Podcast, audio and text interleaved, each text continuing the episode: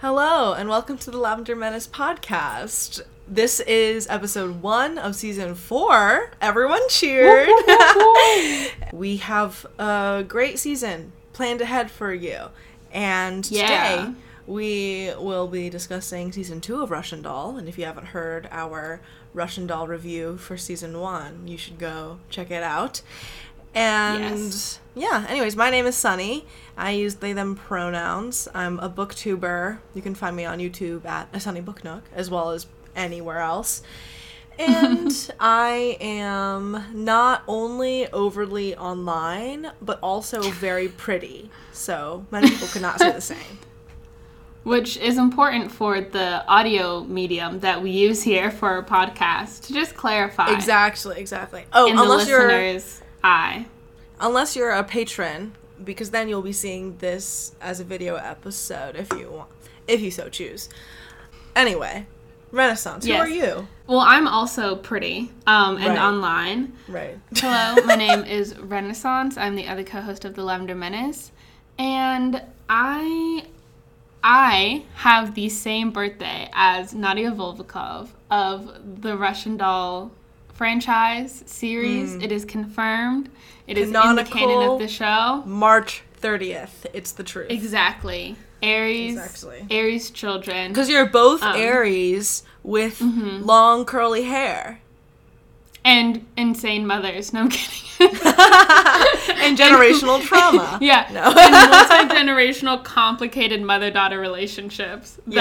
that would warp space and time. So, But I'm you the chain just two- smoker, so yeah. what? Just two quirky things that I have in common with Nadia. yeah. But yeah. But before we get into talking about Russian doll for real, for real, we have some hot takes uh, to go over. The first one being an email from listener Ren, pronouns they, them. Dear Sunny and Renaissance, First of all, I hope y'all enjoying my favorite holiday ever, 420, and are celebrating. And we did celebrate, and that is also evident on our Patreon. So you should join our Patreon. Yeah, we have a special episode. episode. in which we get high and talk about the origin story of us and also food. I don't know. We Mm-hmm. Food. we were Just so much food. we were off our shit. like, A lot of food talk. it was a fun. It was a fun episode though. Back into the email. Thank you guys for your podcast and all the content you make. As a fellow non binary lesbian communist Swifty, truly a minority of the world, but highly important. Very uh-huh. important to society. I truly cannot put into words how much I adore this podcast. Y'all are my favorite micro celebrities, and I hope you never stop the podcast. Are we micro celebrities? I feel like you are. You definitely are. Not out of if- my own will, to be quite honest. not it's it's forced upon you the micro celebrity status not to be tmi but i found this podcast when i moved for university and didn't have any friends so i would binge listen to the podcast and it genuinely improved my life 100% No, That listen, is because this is so sweet. real. This is real Yeah. AF. Like why like that's literally me and Sunny. That why do you think we? Do, do you think Sunny and I made this because we had so many friends? We just had hundreds of friends that we were hanging out with all the time, and that's what sparked the, in- And that's the the thing. inspiration for this. You cannot be an internet quote unquote niche micro celebrity and now be a fucking loser. you can't like you can't be on the internet and No, not be a loser. Come on now. Like the internet is for losers. Anyways. Also, I'm glad that this podcast improved your life because its impact on mine, studies are still being done. Studies we're still being considered like we Yeah. yeah yeah yeah. there's a couple thesi, theses out. We Mm, don't know exactly what conclusion we're gonna get. Anyway, my Ren's hot take is revolving around these two screenshots I found online. I know y'all briefly mentioned Harry Styles before and how he is always seen as a queer icon, but I must disagree. True. We also disagree. His outfits are so bad. If he's going to claim to break gender binaries, can he at least try to dress well? The Dorothy costume haunts me. I just hate Harry Styles and all his fans and how they claim he is queer, but not Taylor. Hashtag misogyny. This is why bisexuals go crazy for this man and then proceed to tell me 11 time Grammy nominee, singer, songwriter, creator of Evermore is not queer. Thank you for using her government name for that. Right. I hate how they glorify him and claim he is the new David Bowie, or but when in fact he is a sad white boy who doesn't even write his own music. Ooh, shade. Shots fired. anyway, hope these screenshots make you laugh. Heart, hope you enjoy your 420. Sincerely, Ren. Thank you, Ren. And now I will read the uh, screenshots for people to know what we will be replying to. So the first screenshot is by at Haler's Crumbs or Daily Haler. Which wow, what there's so much to with that, and that's not even the content provided. But anyways, people in the quote retweets are mad, but at the end of the day, Harry's impact on the liberation of the LGBTQIA plus community cannot be denied. And I would argue that it can be denied, actually, and it should be denied. Morally, it should be denied. And then in that tweet, they attached a photo of top 10 people mentioned with hashtag pride on social media. Number one being Harry Styles. Okay, sorry, I had to swallow back the vomit that just came up to my throat Number two being Marsha P. Johnson. Like, what is going on? Okay. What is Three, going Alice Society is Four. disintegrating. Oh, yeah, before our very eyes. Four Taylor Swift, though, and five Real. Kristen Stewart, which I would argue that Taylor Swift might be gayer than Kristen Stewart. That's, a, that's a hot take for another six, day. That's my Bella hot take. Hadid. Yeah, that's a No, fruity ass real. girl. Like, please. No, like those that three lineup: Taylor Swift, Kristen Stewart, Bella Hadid. Yeah, correct. they should be there.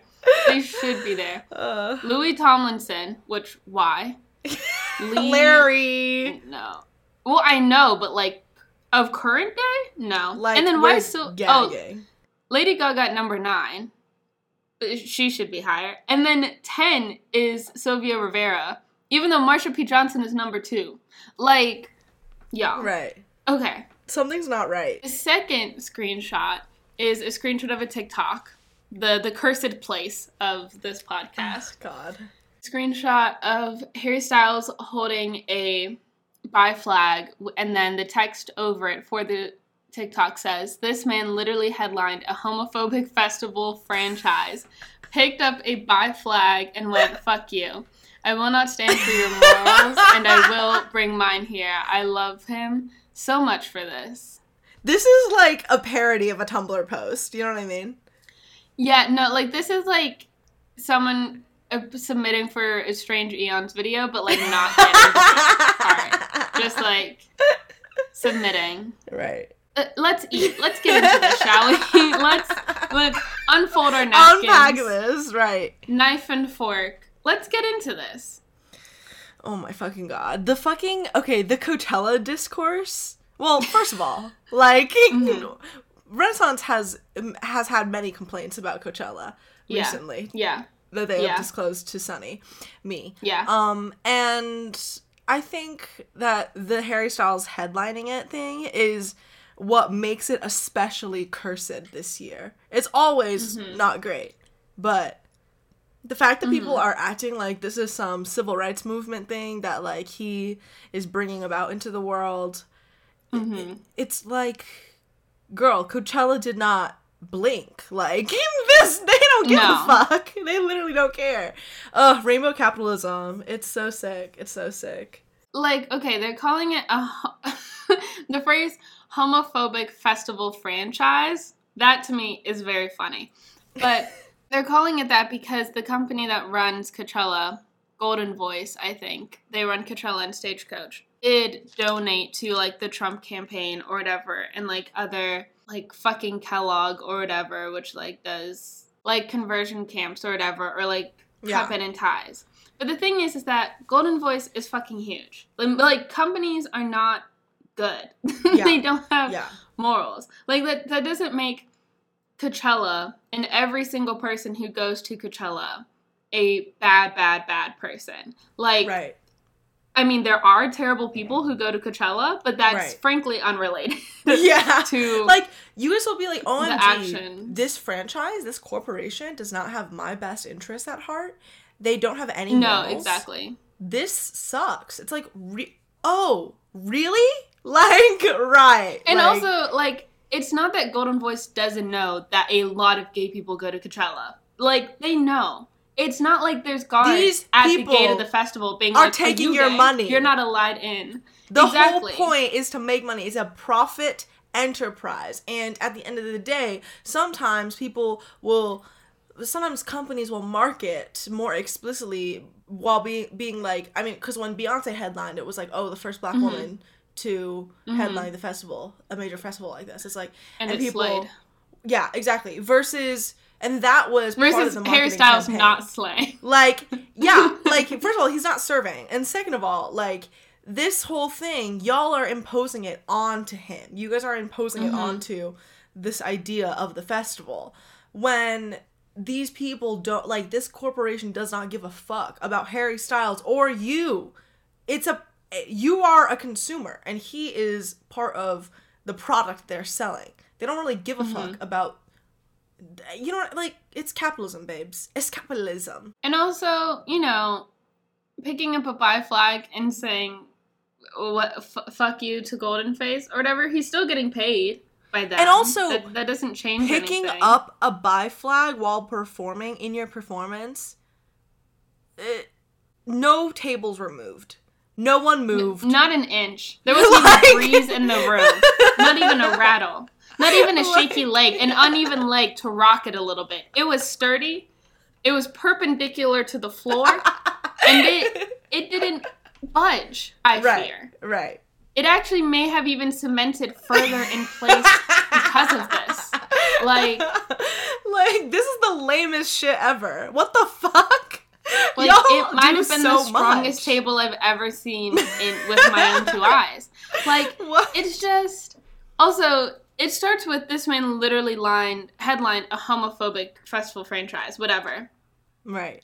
If if if that is the biggest affront to these people, the, the actions, the capitalistic actions of Goldenvoice, wouldn't they be more like wouldn't they readily criticize Harry Styles for headlining something that they right. detest so much? it doesn't make sense like you rather will- than just picking up a flag, which like right like you Isn't- don't have morals here it's not Yeah. that's what's going on like like immediately blinded. Mm-hmm. Immediately he is absolved of criticism for It's also- whatever. just a means of the way that the internet has taken identity into something that can be sold and bought via social capital essentially and people's attention has permanently changed your brain chemistry i think mm-hmm. because now you will impose this shit onto meaningless things because you have imbued it with a meaning that it otherwise that it, that it fundamentally in the thing itself does not have. It's quite disgusting to see, to be quite honest. Like I'm Like I'm gagged, is but in that one. a local dyke bar. You know, like Yeah. it's not. Okay, to go to the first screenshot of Harry Styles' impact on the liberation. Guys, we're liberated. Right. Of the LGBTQIA community cannot be denied. We're Sunny, denying Would it. you dare to? Would you dare to deny the impact of Harry? Yes. In the court like- of law, on oath, would you deny Harry's impact to the liberation? Every single time, bitch. Like what the fuck? Hand It's on the like- Bible. For the people who believe that that Harry Styles is the second coming, what has he done right. quickly? like, Wave a bye flag in his performances. Girl, and, And what the about it? ugliest clothes I've ever Right. seen. exactly. Like, is he not? That's not a liberating multi, anyone. Multi multi millionaire. His music is mid. It's like isn't. Uh, well, yes. I mean, do I stream from time to time? Yes, I am in my One Direction re-listening phase. Everyone look away. But that's because when when a pop album is even okay, I'm not even gonna get into this. None of the listeners are fighting me on this. I don't know why I'm trying to be defensive. No one is fighting me. Anyway, Harry Styles. What has he done? What does he say that he's done? What like Okay, not to You guys are projecting. our Shawn This is Mendes projection. episode, Right. but like, do I think that Harry Styles has sucked dick? Yes. Do I think that he's the liberator of queer people? No. No. Like, just because Just because someone happens to be queer doesn't mean that they make queer art, good art, contribution to society, or meaningful things. right, like or any sort of qu- contribution to liberation. What the fuck do Mm-hmm. you think liberation is? Define liberation. What? And the fact that he's above Marsha P. Johnson and Sylvia Rivera is at the bottom. Who's scared? Like, Like- I'm terrified for this generation. And you're using the language of liberation of community.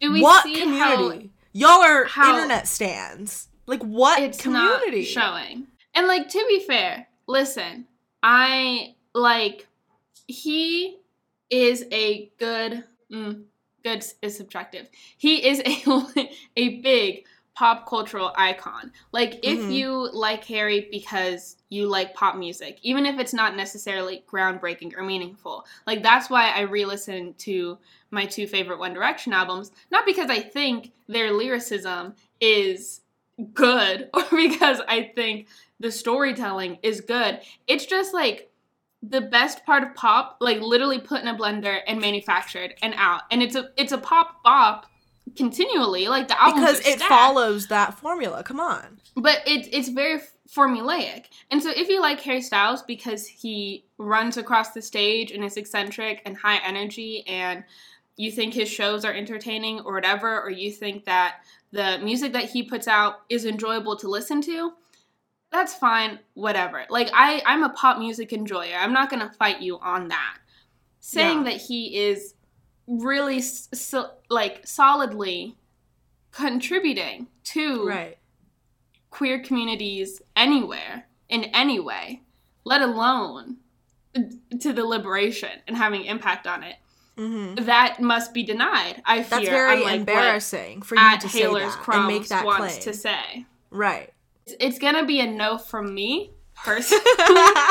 um i hope everyone else you know stay safe and i think that like also calling harry like this gay queer icon and so many people not respecting taylor swift for being out is i think is also a, a touch of the misogyny which we've talked about before it's tied Yeah. together for people to think that this person who is hasn't said anything well okay yeah that but also harry styles has never said anything about his sexuality explicitly has he right on a public mm-hmm. platform has he ever been like no guys i am bisexual he's done like I'm unlabeled. I think Right. I think was And like then- the thing that he said, and people ran. ran with with that. And he'll carry the bisexual pride flag on stage. So on a visual cue level, okay, we get it. We get it, dude. But when Taylor Swift wears her bi wig, and when Taylor Swift has all Mm-hmm. the lesbian colors on her, pla- and when the when Taylor Swift uses bisexual lighting and and the lesbian dress and the me out now and the gay dress, Day, the pride flag Ivy. dress, the the pride flag pin on the like Mhm. the pride themed like concepts around an entire album. Guys, and and it's it's not giving homosexual boys and boys and girls and girls. Right. Like it's explicit, it's textual, and it's on it's hitting all the cues that Dropping Harry. Styles is hitting and more. Like much more. Way more, You know? and better because she writes And her in own shit. words. Exactly. She is the gay girl, and she's the one writing the gay girl material. And frankly, a lot of your faves cannot say the same. Right, on right, a right. simple level, on a simple question, a lot of your faves cannot say the same. Right. Anyways, the next hot take we have here is another email from Drew, a non binary lesbian who uses they them. My hot take is about the new romance book, Delilah Green doesn't care about Ashley Herring Blake. Not sure if it's a hot take, but I thought I'd give my two cents. I thought it was a pretty standard and decent romance novel. And in my words, Sunny's, in Sunny's opinion, yeah, I liked it too. I recommended it on the podcast, actually. It was one of Yes. the media recommendations uh, from last season.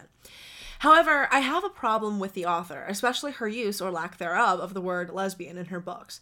I've read quite a few of her books over the years, and whenever she has a lesbian character, she never refers to them as a lesbian. She'll use things like gay, queer, into girls, etc., to avoid lesbian like it's a bad word, which I find incredibly frustrating. I think this is the first book of hers that actually has a lesbian character herself call herself a lesbian, and it's in a sarcastic comment. I'm the butch lesbian goddess of your dreams, or something like that, which is sarcastic, joking, throwaway comment. Emphasis on the sarcasm because Delilah isn't even butch, LMAO. I know it may seem small, but it really does bother me. She's not the only author who does this. It's a recurring issue in most sapphic books written by non lesbians, but I find it so frustrating that I can't even enjoy books that do this. I understand in some stories it makes sense to not use the word lesbian, such as historical or high fantasy or something like that, but in a contemporary romance where the bisexual characters get to call themselves bisexual, it feels intentional to not use the word lesbian.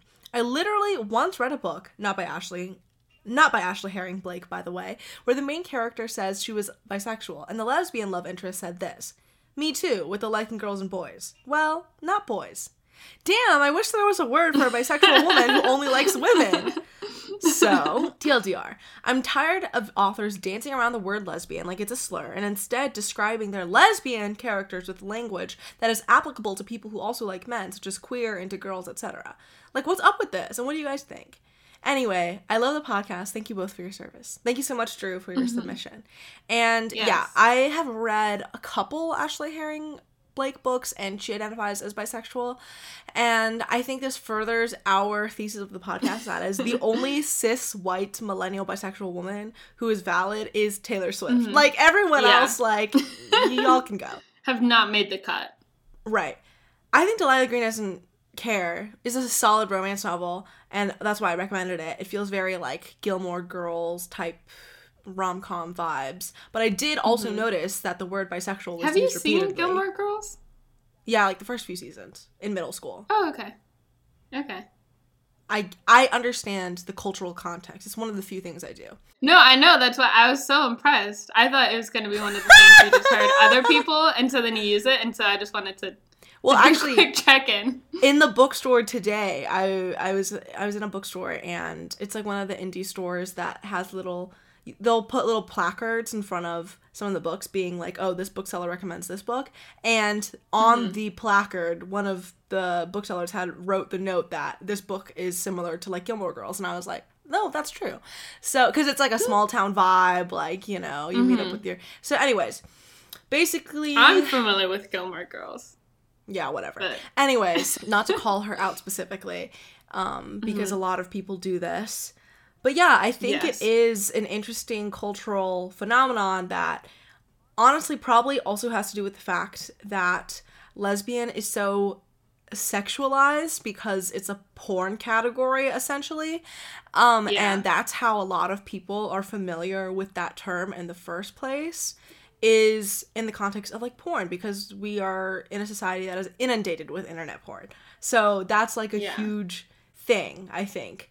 And because people want to move away, I've heard people describe themselves as queer instead of like a lesbian because they don't want to use the term that's so heavily sexualized, but it I think it's seeped into the cultural consciousness in which it's easier for people to say the word queer than to say lesbian, which is so bizarre because lesbian itself is just a yeah term. It doesn't have any value statement behind it as an actual word. Well, it does mean that you're hot, slay, right, right, right, sexy, right, exactly, awesome, cool. yeah, but queer is literally a slur. Like that no, is why say, people say the word so queer. Funny. That has been reclaimed because it in the 19th and 20th century just and before that in the english language it just meant weird or like bizarre and then people would mm-hmm. use it mm-hmm. to describe weird and bizarre people aka homosexuals so yeah. and like we have reclaimed it as an umbrella term and some people don't like it but you know it's be it's it is the cultural consciousness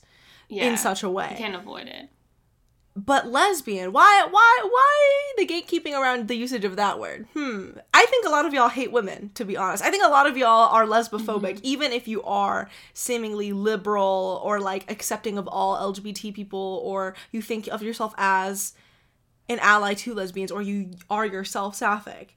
It's like you at the end of the day you don't actually think of lesbians as like real i feel like. Use of like lesbian versus having a character like say that they're bisexual but then not having a character say that they are a lesbian like cases where there's that direct contrast i think is really interesting and shows the aversion non-lesbians have to the word lesbian. And sometimes even other lesbians don't like the word lesbian. They prefer to call themselves gay or sapphic or queer even if they're lesbian. Like there's no Right. there's no way around it. They are not a man who does not like men in in a way that one might say is very lesbian. Right.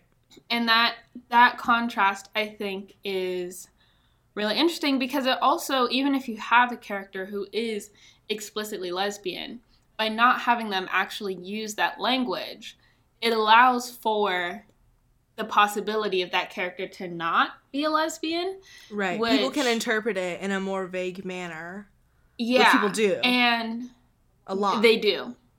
And it's really and fucking annoying. Yes, and especially with the complicated relationship that lesbians can have with their sexuality or their dating history or even marriage history or marriages and still being lesbian and grappling with that like when if you have a kind of canonical dating history of a character and then the character also turns out to be lesbian or is characterized as a lesbian but that language is never used then character interpretations literary interpretations media analysis of these characters can leave leave room for ambiguity that otherwise would not be there if people felt more comfortable with the word lesbian and like growing up as a kid just like in general with my history of the word lesbian like one of the reasons why it took me so long to realize that I was a lesbian and why I was still in my bi era was like I didn't like the way that people used the word lesbian. Like I didn't like the way that it I thought I didn't like the way that it sounded. Like it just it culturally is a loaded word. Like Sunny said, like it's an it's a non-value word. Like it's just a descriptor word. But that's not that's not how people treat it. That's not how people use it. People people whisper it. There's hesitation before Yeah. people say it. Like you're you're a um a a, a, le- a lesbian. like they don't want Yeah. to say it. And then it's only when I realized that I was a lesbian and I started using it for myself that then I fell in love with the word. But for non-lesbians who are like actually non-lesbians like not people who just haven't figured it out yet. Or like bi like you don't have that process i guess of falling in love or re-falling in love with the word. Yeah so you never have to come to terms with that actual identity unless yeah. you're using it in a derogatory or offhanded or joking manner because that's the only way that you've been exposed to it in your own life and you never had to Mm-hmm. really take it seriously. Mostly because a lot of people like don't, don't- take lesbians seriously. And also don't meet like out lesbians in their day-to-day lives in a way that is really meaningful especially now. Like way more people Mhm. are gonna are gonna know like 10 bisexual people than like one lesbian you know? Yeah. It's a sad reality. Boo. It is the sad reality. And like this happens a lot in film as well which i'm more there was killing with. eve discourse over this remember Uh, there's killing eve discourse over everything uh, Yes. over everything all of the time I mean, particularly with the usage of the the non-usage of the word lesbian, or these like the way that people are describing certain characters. Uh, it's like, girl, okay, Probably. well, it was like a big thing. I remember the first time I ever heard of this discourse was when Orange is the New Black was airing, and the main Piper, people were calling Piper a lesbian, and then people were like, no. You shouldn't call Piper a lesbian. And people were also saying, like, oh, why do all the other characters get to, like, be lesbians, but then Piper has never said the word bisexual or something like that and fucking all up in arms about the lack of bisexual representation in TV and film.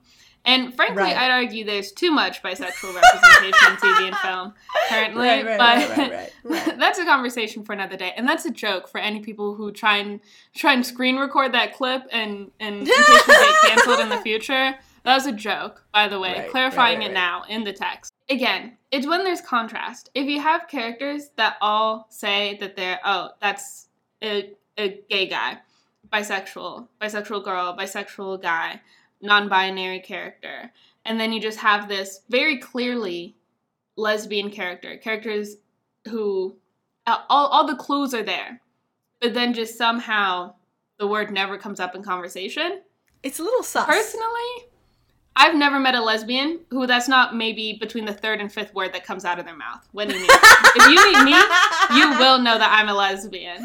Like, right. I'll have something with the flag on it, I'll bring it up, I'll mention it. But all these characters somehow never seem to use the word. A little Right. silly. Yeah, exactly. And we live in a deeply lesbophobic society, et cetera, et cetera. It has to do with misogyny, and it has to do with the fact that people are just obsessed with the idea that there are not actually women who don't like men. They just don't like that idea. And it's like, well, okay. People are okay. Well, people have always been okay with the idea that possibly like girls or women prefer the company of other women. That's why women are allowed to be emotional best friends and have the close friendships that we can have that like Mhm. to a degree are accepted in society. What is not okay is to not center men, to not be attracted to men, to Yeah. not potentially love men. Once that door is closed, that's what really yeah, ki- kicks off a different a different reaction, a different behavior, a different outlook. exactly. And it's structural and not interpersonal necessarily, but and because it's structural, we see it occur on in in so much like sapphic shit. There's there's so many characters that identify and are widely identified as bisexual, and then there's so few who call themselves what they are as lesbians. Mhm. It's it's sad, but you know we are single They're handedly the people who watch Jennifer's Body and think Jennifer is a lesbian, and then there Mhm. are bisexual canon Jennifer's Body right. watchers. Ugh. But, But- see, we are single handedly bringing back the media tradition of saying the word lesbian constantly Yeah. and identifying By saying as it a lesbian. three thousand times in an episode. Exactly. So just- we are actually the forefront of the queer liberation movement, uh, and not Harry Styles. The Lavender Menace, Sunny Renaissance, th- those better be the top three spots on that on that infographic. Hashtag Pride, hashtag the Lavender Menace. Need to see it. I call people a lesbian even if they don't know that they're lesbian. I just be sprinkling that word like garnish. If I right. see something and I like it, it's lesbian. It's lesbian. like, and what are you gonna do about it? Don't and be who's gonna show me? Don't be homophobic. No, literally, you're gonna are you tell me that it's not. You're gonna say you're not because Yeah. evidence proves otherwise. So Right. on to the next hot take. I want to preface this by telling you I'm a 17 year old non-binary lesbian, white, living in Northern Europe in a very queer-friendly country. It might be very important to bear that in mind when I talk about my experiences and observations. I run into so much queer, quote unquote, discourse, petty teenage arguing on social media about issues with no real life consequences. We're a little familiar real. with that. Are we? I've actually never seen that in my Yeah, life. what are you I'm- talking I actually just joined the internet the other day. I Right. haven't seen much. So I run into so much queer discourse on my feed, on my feeds that it's so annoying and wrong that it got me reflecting on how the online LGBTQ community that I interact with slash am subjected to has in many ways been reduced to fandom or subculture. I take a lot of issue with this because all the infighting and mainstream quote unquote activism, like at Pride, is so meaningless without a purpose. We still collectively talk about it as if it's a special club you're accepted into due to some intrinsic trait. Part of the problem, in my very humble opinion, is that the majority is not public oh, is not politically informed. How can we fight for liberation if people have zero knowledge about the history of gender and how it operates as a system today? And if the generally accepted explanation of gender versus sex is the very watered down, Tumblr esque explanation, quote, gender is a social construct, and what's in your brain and what you feel like, and sex is biological right. wink emoji. We're shooting ourselves in the foot with these surface level takes not only being incorrect, but also making it ridiculously easy for people to disregard us as irrational and afactual, and also making a lot of gay people to become literal trans medicalists, transphobes, and TERFs. Yeah. And mm-hmm. it's also completely undermines non binary identity, redu- reducing it to a feeling and a quote unquote third gender, not an inherently political rejection of gender that it is. Sex should be understood as a social construct and a spectrum. What the hell is the point of this little club if we can't unite in politics? This nation that any Oh, this notion that anyone who's queer is a part of the community, regardless of political alignment, is wild to me. Queer Nazis, obviously, queer conservatives, queer, oh, anti black queers, queer liberals, queer pro capitalists, TERFs, and any anti trans gays, etc., should not be tolerated and accepted as one of us in any way because ultimately they're working against our cause. We should emphasize that we as a community are very political to avoid things like cops at Pride, brands dropping Pride collections, brands going to Pride, and all that cringe stuff. Liberation, not assimilation. We need a broad sense of political unity. Our online community is global and diverse. IRL LGBT communities should be focusing on creating spaces spaces for queer people to connect and support each other helping the most marginalized groups within our communities, building safety nets for young people at risk, making changes within our own countries, and the online community should be, at least partially, concentrating on educating and making theory accessible. That's my hot take. I love you guys. Sometimes I listen to the podcast without actually processing what you're saying. I'm just content hearing two beautiful, incredible lesbians say correct, intelligent, funny lesbian words into my ears as I go about my day. Thank you very much, Anonymous. Thank you. Ooh. Yeah. But, I mean, no. a great email, first yes. off. Congratulations. Exactly. Congrats, congrats.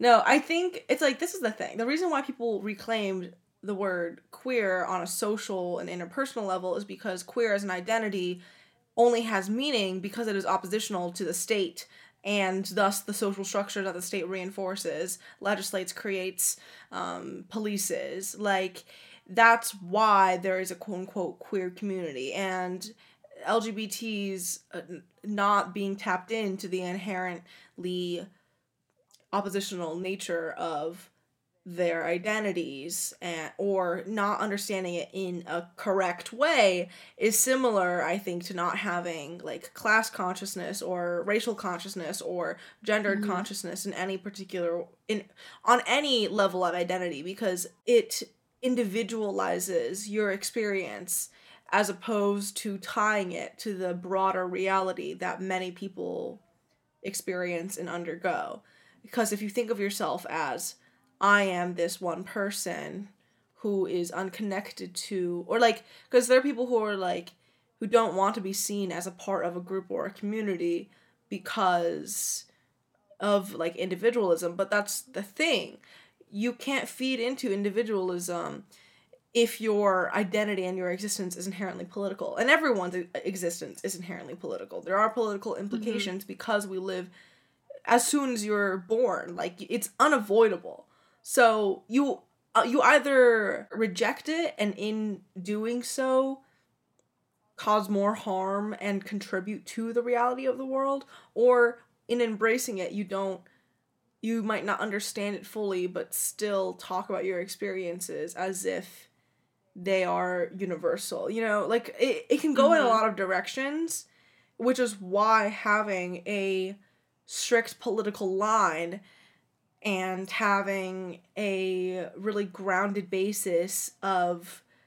an understanding of what actually ties us together being what ties us together as opposed to your own feelings towards something and yourself. Of course, that's going to relate to how we relate to each other, but that's not really what any of this shit is about. Re- is it? Like, I am not Chinese because I feel Chinese. I just am. Like, you're not. Wait, I'm what? Not, I'm kidding. Right. Like you're not one race or the other. Yeah, a lot of white Mhm. people don't feel white, but they are. Like you don't Yeah. just because you don't like guys. These feelings are a reaction to right, right, right, right. these feelings are a reaction to our world around us. So if you feel queer, yeah, that's a reaction to the world around you.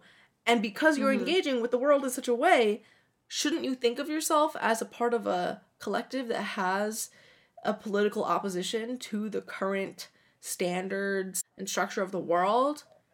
Come on Mhm. now, you know? But Sunny, what about the community of other gay capitalists? Don't they deserve community as well? You don't need community when when you're rich. What about white twink solidarity? something about living in a capitalistic society that is really sick and twisted is that there's no even if you are everyone's just struggling to survive ultimately unless you are the owner of capital. But when you do own capital and when you are rich and when you are at that level of power you're fundamentally disconnected from everyone else. Like Mhm. m- a lot of rich people are not very happy. I wonder why. It's almost like it's miserable to live in this society. Period. It's L out there. It's Exactly. L out there. And even if you, on a material level, benefit from all of the oppressive systems and exploitative structures in the world, why do you still feel like this? Why? Because of this isolation and individualism bullshit that makes you think of yourself as someone who doesn't owe other people community or support or solidarity. Because when you're a capitalist and you're gay, you're there to benefit yourself. You're trying to make money for yourself. Like you're, and it mm-hmm. always comes at the backs of other people. It's you're choosing to exploit other people. You're choosing to take other people's money for your own benefit. How is that like liberatory? You know, but how that how does that connect you to other to other people who are actually struggling under the boot heel of these systems of oppression when you're working in tandem with said systems of oppression.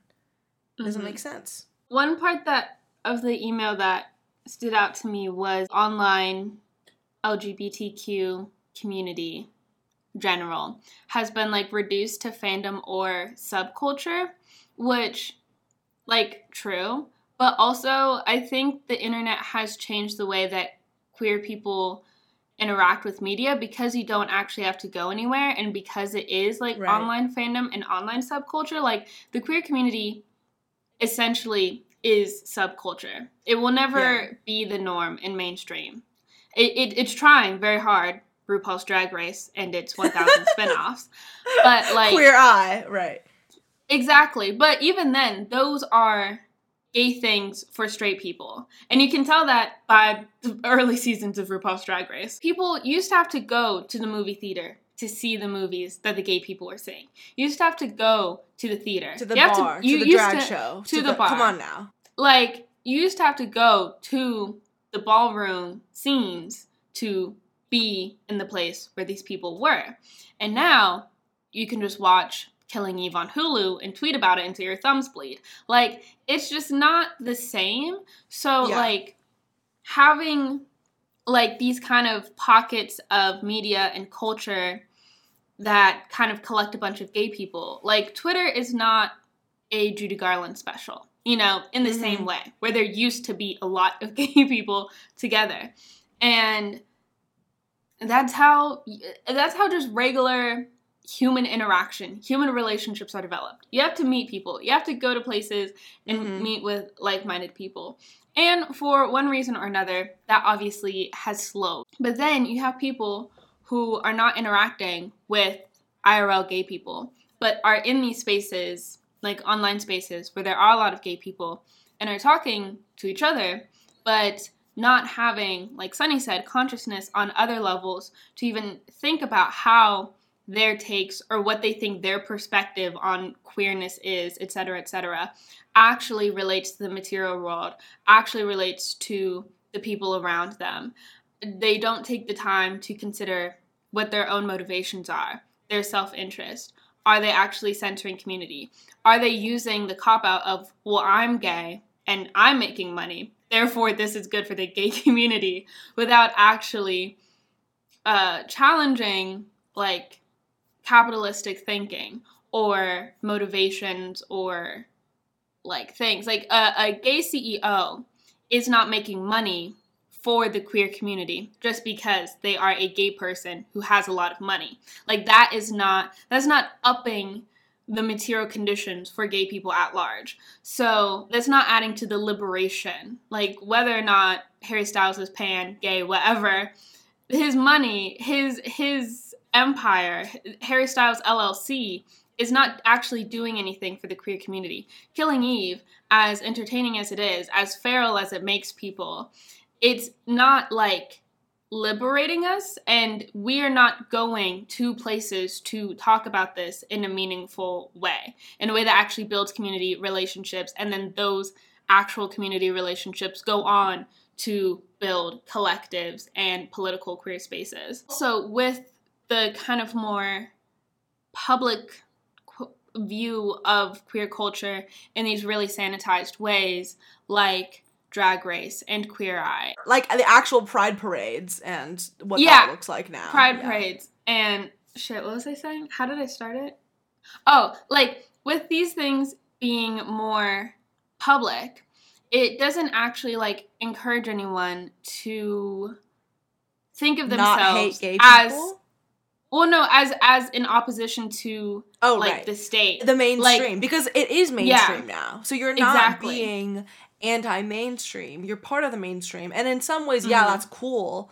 It's it's it's the same line of thinking and logic for that of the reasons why we oppose like girl boss feminism, or you know like what yeah. Fred Hampton was saying, like like we don't want black capitalism, like we want mm-hmm. socialism. Mm-hmm. You don't want like that's it's it, always been exactly like this. the same. People have always because, been saying this. Women have women were yeah. not thinking we don't want to do this this housewife shit.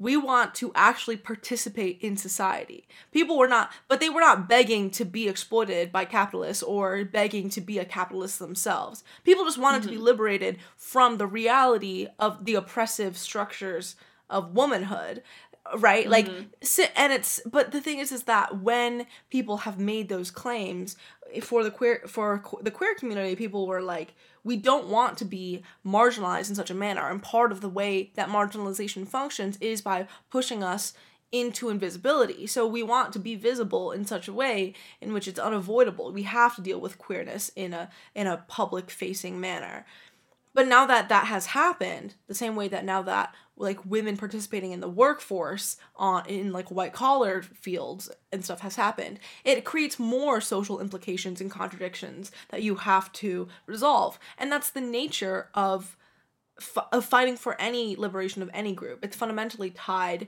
to economic systems. It can't not be. And mm-hmm. you know, the the economic realities and the class realities and relationships that people have had have really changed over time in terms of queerness and other forms of identity because previously to capitalize on queerness or to capitalize on a marginalized identity was something that was subtextual or not what hinged one's career. It wasn't like, oh, mm-hmm. oh, look at this new icon. They are black and bi and blah blah blah. That's why they're so cool. No, it's like you Me were just just cool. You just made good yeah. like people were just like, "Oh, that Madonna, that's a cool person." Oh, and she happens to be mm-hmm. a woman. Like she makes good music. She happens to be a woman and she's also a queer icon. Like it's not, you know what I mean? Like it it, it was actual things first and that created the identity category. And it also has to do with the fact that like not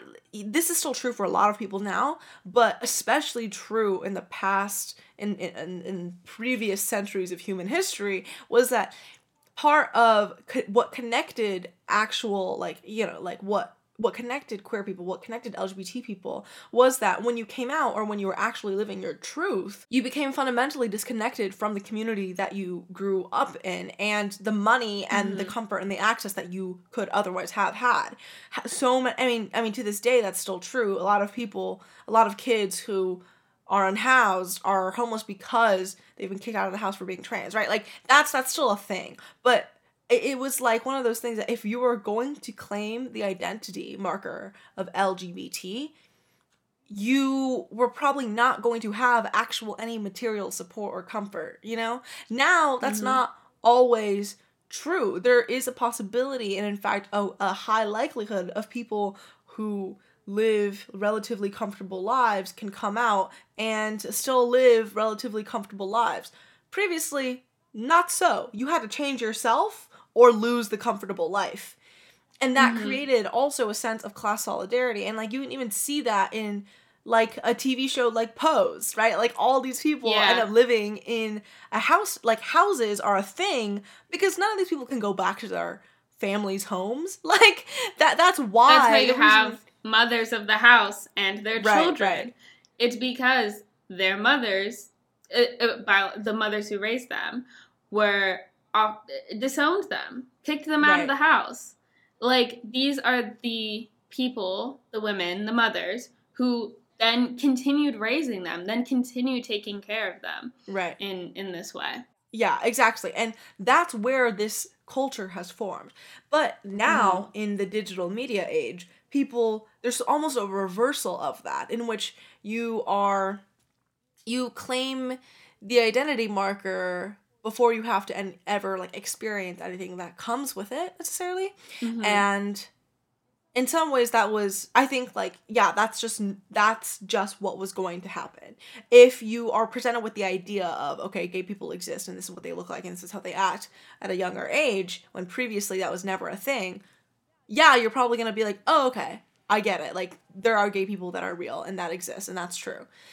Whereas previously in our in the previous generation growing up like you could not even acknowledge the existence of queerness because we live in a different in a different social landscape now which is why we don't have these communities that emerge from survival. But there is a legacy of communities that emerge from survival that still obviously have pop cultural impacts.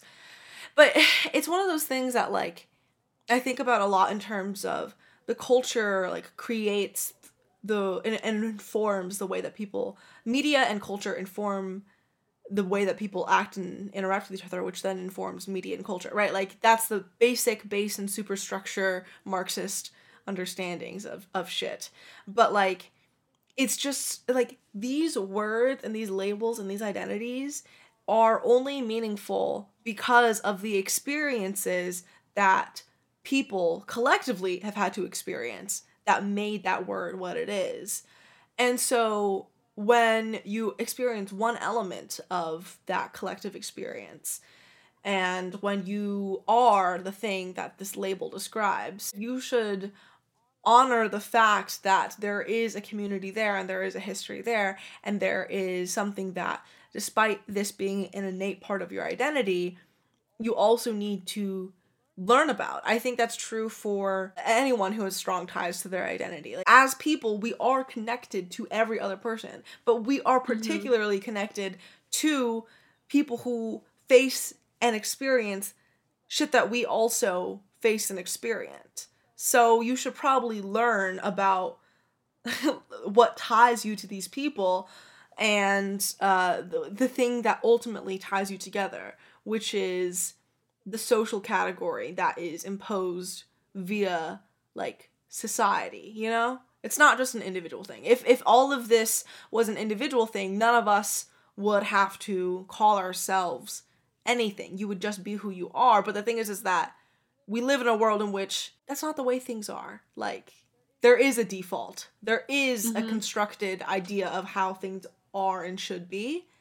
And when you deviate from that, you should probably learn about why things are constructed in such a way, how it oppresses you, how it oppresses people who are not you, and how that there's actually solidarity there with other people who are oppressed in ways that maybe you are not, but that your oppression is inherently tied to. I agree. And I think that also touches on how like the non-binary identity has been flattened and been created into this third gender, which we both have talked about how we are not for that necessarily. Quite the opposite, in that, like, being non binary was, should be, is the rejection of gender, not the creation of a third gender that is then just also going to be oppressed by the structures, by by by uh, what already exists, by the patriarchy and gender oppression that already exists. Non-binary people are going to be gendered, like that. That Right. comes with the territory of living, one might Right. say.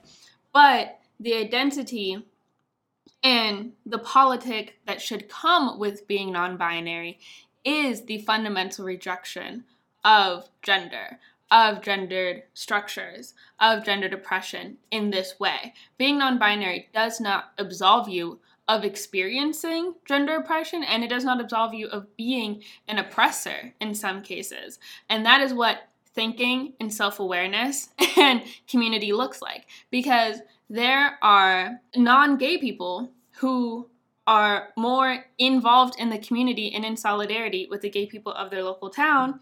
And there are gay people who are conservative and capitalist and losers and gross, right? Like, which one would I rather have on my team?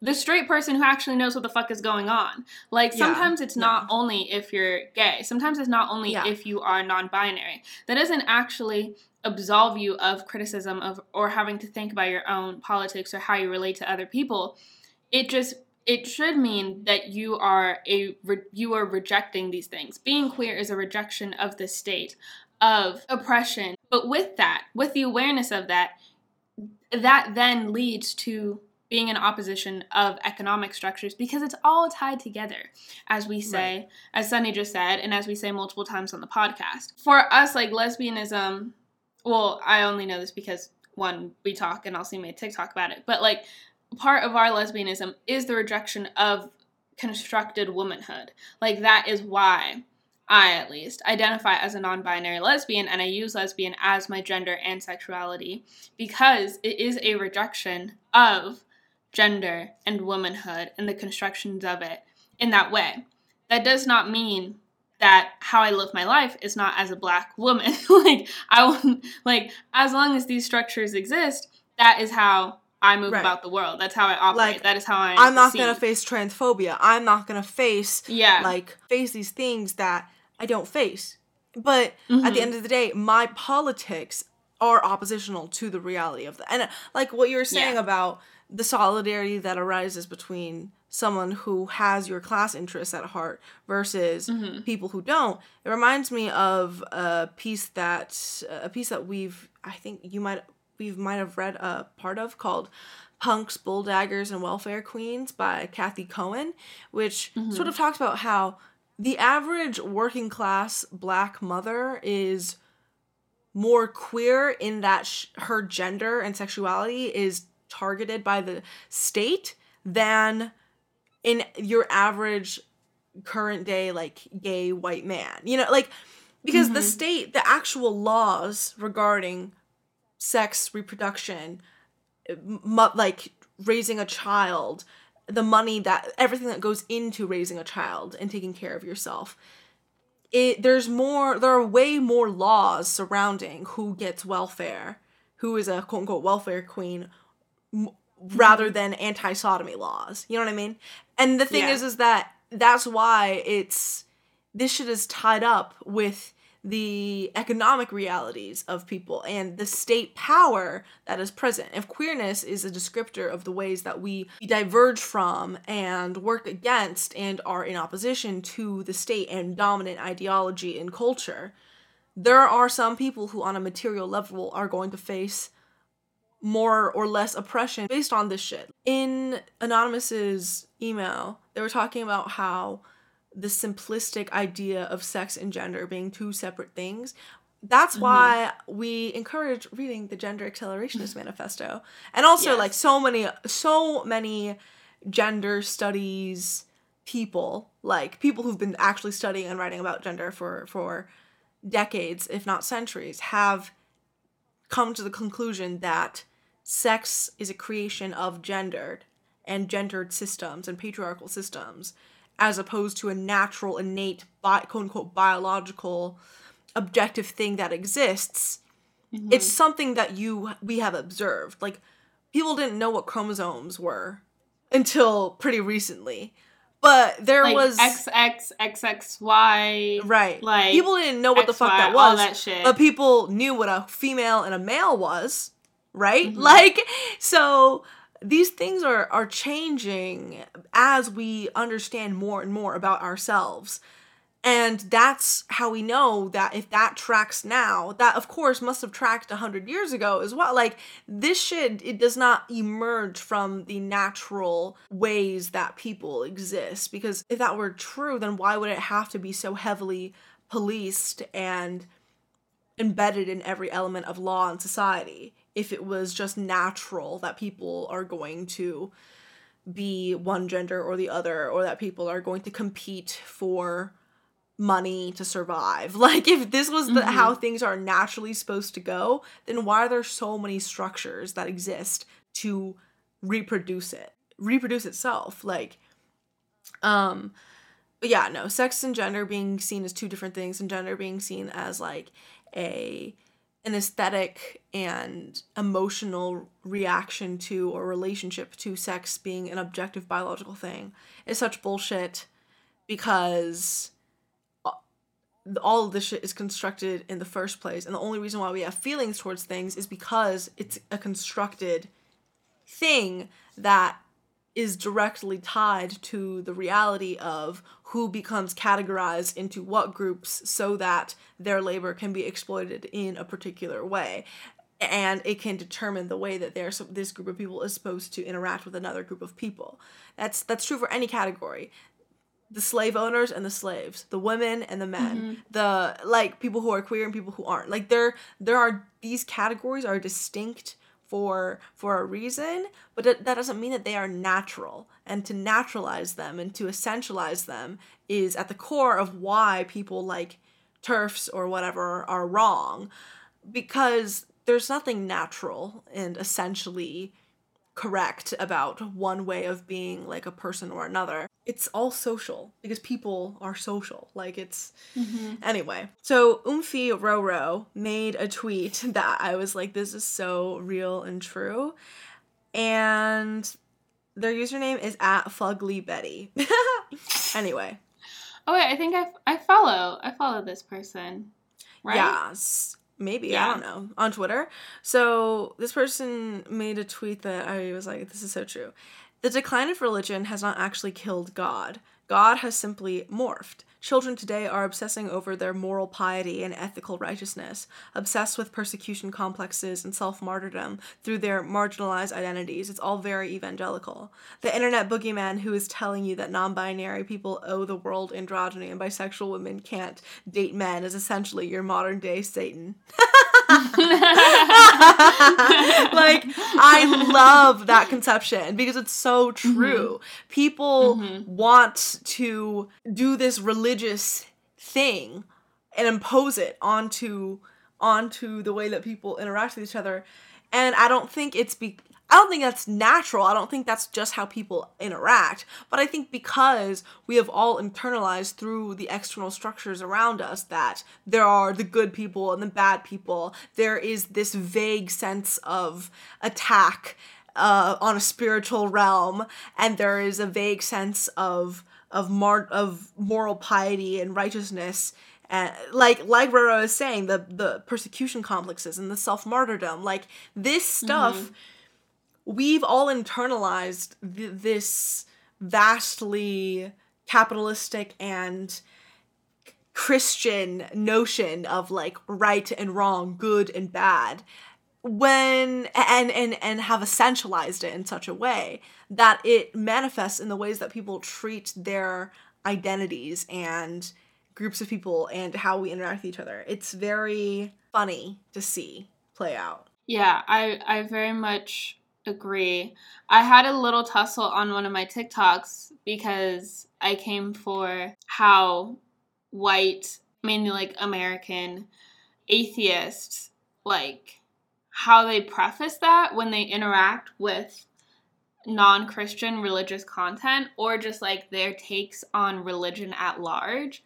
And it's like you're eh, the lack of belief in God and like the Christian God doesn't actually mean that that thought process and those values are not deeply internalized and cultural because religion and culture uh, uh, very tied historically and currently heavily Mhm. tied i wouldn't even be able to tell you what views i have what values i have aren't influenced or direct result by the level of Christianity in the United States, even though I did not grow up going to church every Sunday and I did not grow up nearly in what a person would consider a very religious household. However, the lessons that I was taught as a kid, the way that my parents treated me, spoke to me, the values and lessons on respect, on treating others, those are very Christian values that are just taught.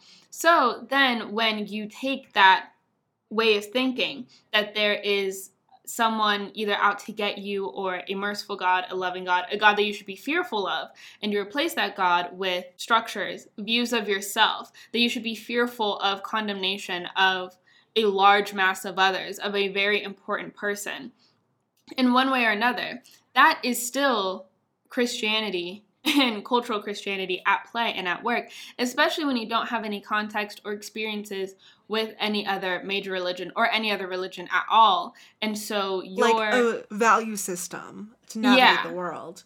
Yeah. Exactly. So when your atheism or lack of direct religious identity comes from the rejection of being a Christian or identifying as Christian, that doesn't actually mean that your value system or your way of thinking about the world or the way that you think punishment or consequence works for your actions, that is still deeply tied to Christianity. And, Yeah. and in my experience, but also just like in the United States, like what, like 70 plus percent of, or more, probably higher, of the United States is Christian. And that's not including all the people who don't identify as Christian, but are s- still culturally, fundamentally, yeah. navigate the world as Christian. And as younger people in this new generation are more likely to reject the religions of their parents, they take Mhm. on new senses of self and navigating the world that are essentially very similar to religion, whether that Mhm. be committing themselves to the capitalist grind ethic or to this constant self improvement culture, uh, the navigating of s- spaces online through marginalized identities and community. Like, it's all these little, like, cults. It's all these little groups of people that are accumulating power through each other and through their relationships to each other. But because it's so unattached from material it's so unattached from material reality in a digital age, this self martyrdom and victimization and the way that people weaponize marginalized identities against each other, it's become very complicated and stupid and meaningless in a lot of ways, which is why people should become politically educated. But even when you say that, Mhm. people are oppositional to that, right? Yeah, people hate it when we say, Have you considered reading? And Right. actually, that's very classist and ableist and sexist and homophobic of you yeah, to yeah, say yeah, that yeah, yeah. people right. should consider educating themselves from time to time right, right. with Like, free, online, accessible PDF files. That's very ableist and classist of you. All right, so those are three hot takes for this episode. That's our premiere for this season. I feel like whoop, whoop, whoop. it's probably stuff that we've talked about before on the pod, but Oh, it's nice to refresh. exactly. And I feel like we've gotten a lot of new listeners, followers who may not have been around for the earlier the roots. Round one of going through yeah. at right these points essentially, or like the Mhm. the what is the root at of uh, of these points. But regardless, we will also be again touching on something that we have talked about on previous season and previous episodes, which is Russian, Russian, doll. doll. So yeah, season two came out cheered. within the last like couple weeks when you're listening to this, and Mm-hmm. we loved season one a lot. Okay, Loved season one. We thought it was so brilliant, and season Mhm. 2 we also think is So fucking good. Yeah. So so fucking good. Like I really hope that this is I need this to be the future of television and I need everything ever all at once to be the future of cinema. Right. Like Right. like this this is the bar. This is the standard. I need I need bitches to be meeting and exceeding this. I need Yeah. from here on out, we're just one upping from this because I don't think I'll ever be able to go back to Mediocre. television Yeah. unless you're like a feel good show or whatever that I'm just playing to get into my feels. But if you're trying to like be a show, you know, I'm I'm gonna need a little bit more effort. I'm gonna need I'm Yeah. gonna need some creativity. I love when we have, you know, an unlikable female main character, one of my favorite things Mhm. in all forms of media. That's why I Same. love Taylor Swift, Sally Rooney, and Ottessa Moshfegh. Like, that's my big three. You know what I mean? Like, those are my bitches. Like, I love them Mhm. because they're all girls, girls who no one likes and slay. Like, and, and what is the Lavender Menace if not girls, girls that no one's likes? exactly, exactly. And you know, they're all like I love a hating ass bitch who is very deeply mentally ill, which Same. That's why Lady Mary was one of my first favorite characters. Just a Downton Abbey reference. She I is a ha- she's a hater, a hater to her core. And I saw her at the ripe old age of twelve, and I'm like, that's me. That's gonna be my favorite character. and, And Nadia Vulvokov Still true. is a badass and Mhm. it's just like I love seeing a female character who is the smartest one in the room, funny as Mhm. hell, A little not reckless. emotionally unintelligent, emotion emotionally Yeah. stunted, but quite complex in a way that uh, so few pieces of media Which can really show- get into the complexities of. Yeah, and and the show explores that. Like a lot of season two is literally the multi generational healing of inner child. like Yeah, the Like- Russian doll of getting to the core of like the peeling back the layers. hmm of of who you are, who you are as a family, where you stand in the line of your familial history, and also Mhm. looking at that from a matriarchal perspective. Mm-hmm, mm-hmm, Brilliant. Mhm. And we see Nadia literally develop a relationship with her child self at like remothering Yeah. herself in a way that she would have wanted to be mothered, but then also mothering her mother, and then how th- her adult shortcomings in terms of her own emotional development, how when once it is contextualized in her larger family history, it's it's not uh, like her fault. It's not her flaw as an individual human as And to why she's also that way. not her predecessor's Her mother, either. yeah. It's not her mother's No. fault. It's not her mother's mother's fault. It's no like, and Mm-mm. at the end of the day, we see at because in season two, season one, the concept was girl keeps dying. She keeps dying. Season- and reliving the same moment over and over again. season two is about her living different moments as Mhm. time continues right so it's a it's a mirror but distorted the same way that whenever N- nadia looks in the mirror now it's a distorted version of herself because it's her mother Yeah. it's her mother's mother that she sees it's brilliant oh my god and i was so rewatching the first so couple good. episodes before recording today you know to take my Mhm. you know because because i do the readings and it was so interesting to think about the varying themes that are particular to this episode and then the ones that carried over or this season and the ones that mm-hmm. carried over from season one. Because i actually think that the video the 45 minute video essay that you didn't watch that i sent you that we talked about in our russian doll episode the things that that creator and i linked it in the description of our previous Russian doll I think the themes that she was talking about that this creator had pulled out from season one is exactly what season two fully fleshed out, which I was like, Mhm. and see, this is what happens when the media You criticism have women and the in the perception, yeah, and also when the people who are consuming a piece of media are finally or are actually getting what you're putting down are picking up what you're putting down Mhm. even though it's not being handed to you in a really explicit way you know when you watch season one the reality of what's happening is so absurdist all the time. I mean, same for season 2 but in mm-hmm. season one, where you're getting the initial premise, it's so bizarre. But what is at the heart of it and the themes that is actually exploring, which is mother daughter relationships, generational trauma, and and hauntings, is what the second season really explores by literally going into the time periods that season one Nadia was only vaguely referencing in some bits of dialogue and conversation. And the brilliance of the writing and the dialogue and the conversation can also be reflected in season two, how in I think first or second episode when she meets the guy at the bar who works at Eddie's, which is the Yeah. TV shop.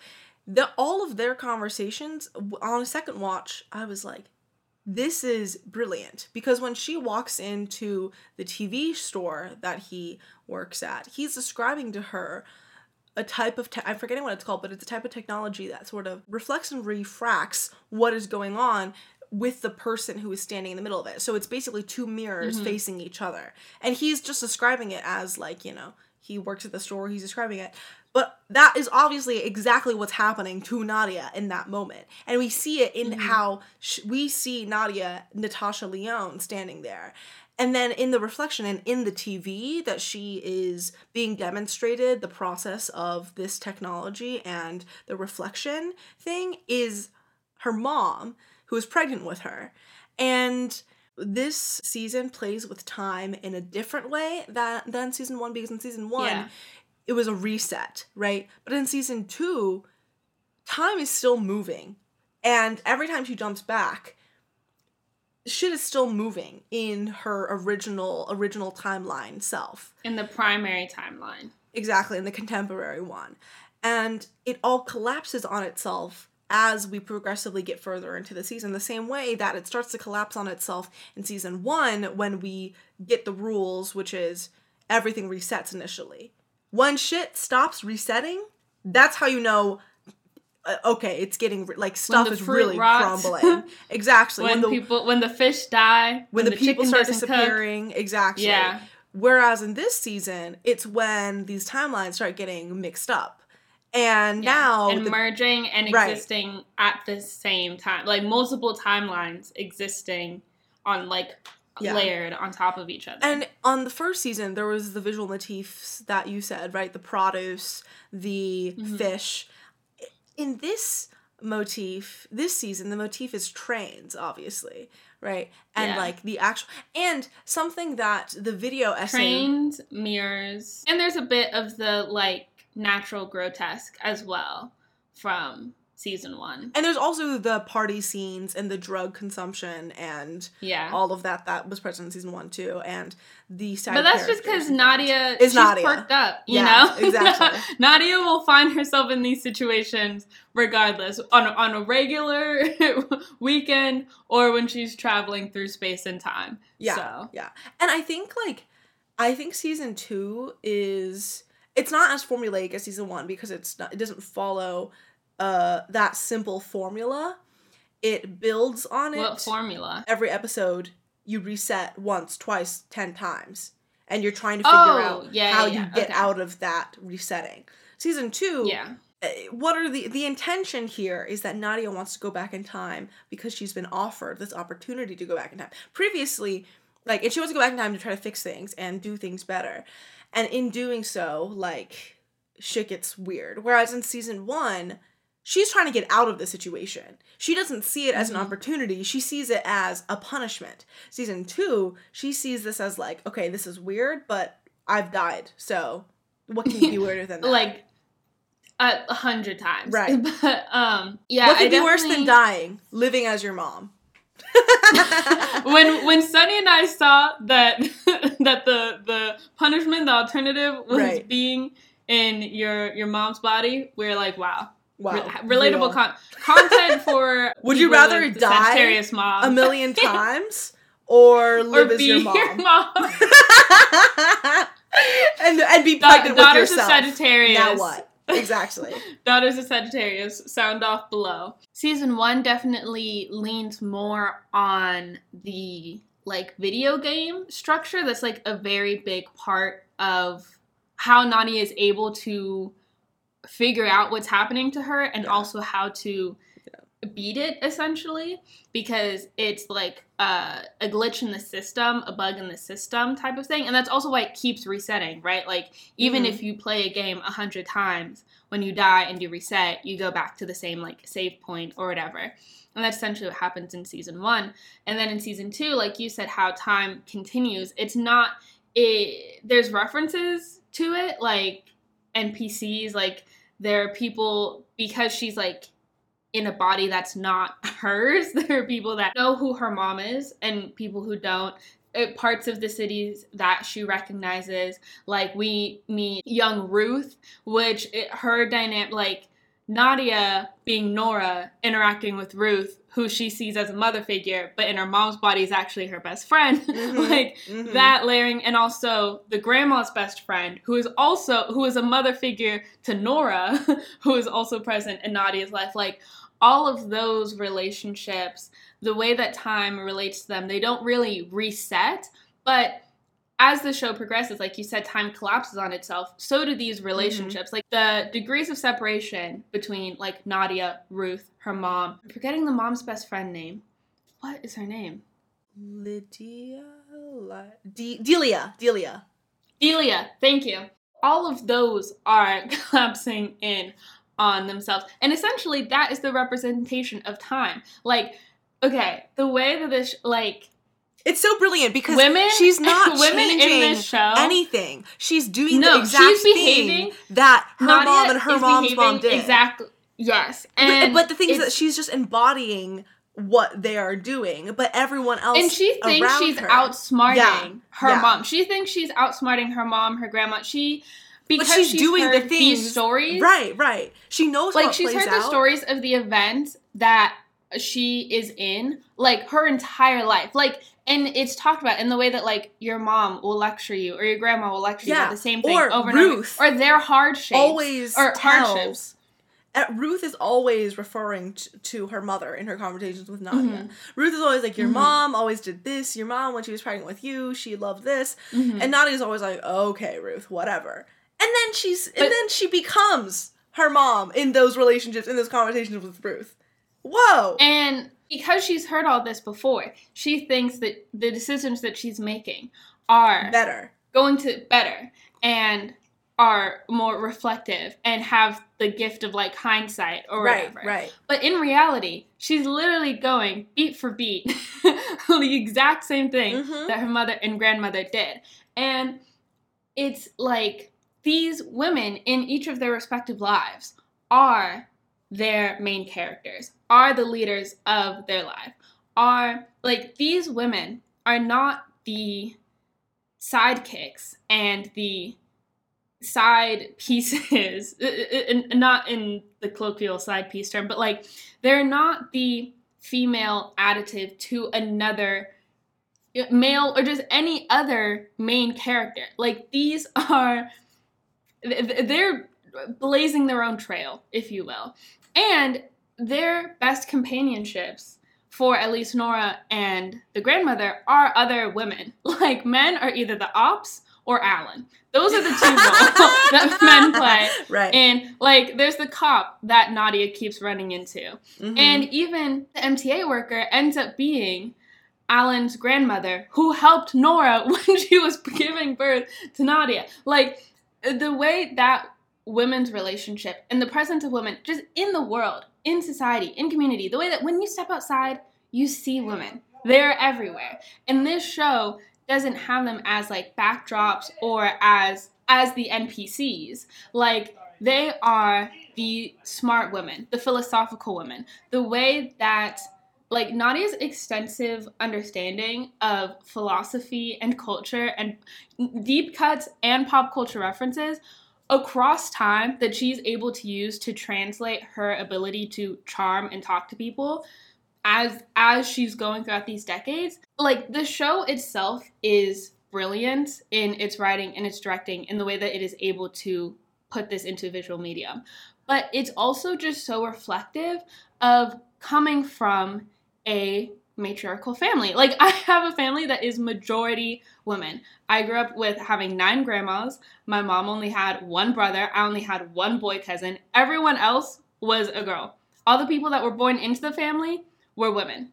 All the men in the family were their husbands, and they sat right. in the corner and didn't say anything. like right. they they built things and they grilled, yeah. and that's about it. all, all, all the real talk, all yeah. the business shit that was done by the women right. the, of of the family that I spend the most time with, and so it's like hashtag real but mm also absurdist ex- existentialist mm-hmm. like drugs in in europe like laced shit yeah. tra- like falling through space holes like it's it's so yeah.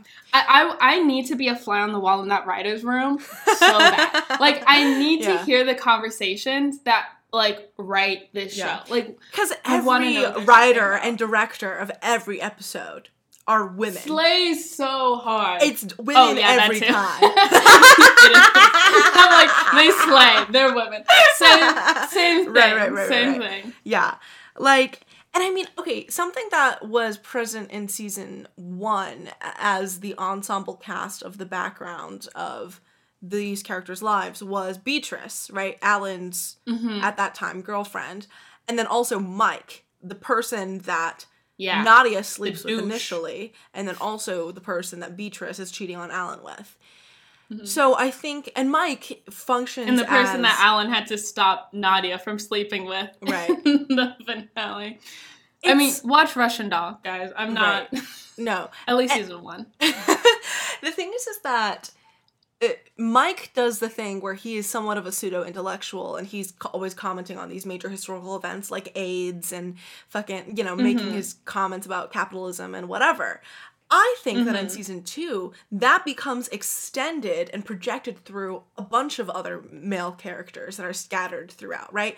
Nadia runs mm-hmm. into the is it the Red Guardian, the Angel, the Guardians, who are in in the oh, in yeah in the '80s timeline, right? Which is basically is very when I, I I thought okay, very like Black Panther Party esque type of organization, like Red Berets, typical like servicing the community, self defense type of thing, mm-hmm. right? And like a alternative to like community structure versus like policing and stuff. Yeah, like exactly. And we see her go to the community center there to try to figure out what's going on and try to get help through through like this organization and through this one character. And then we also of course have the Eddie's guy who has that really interesting conversation with her when she steps into the store because she wants to get these negatives that she stole from the library blown up on a projector. Hashtag real.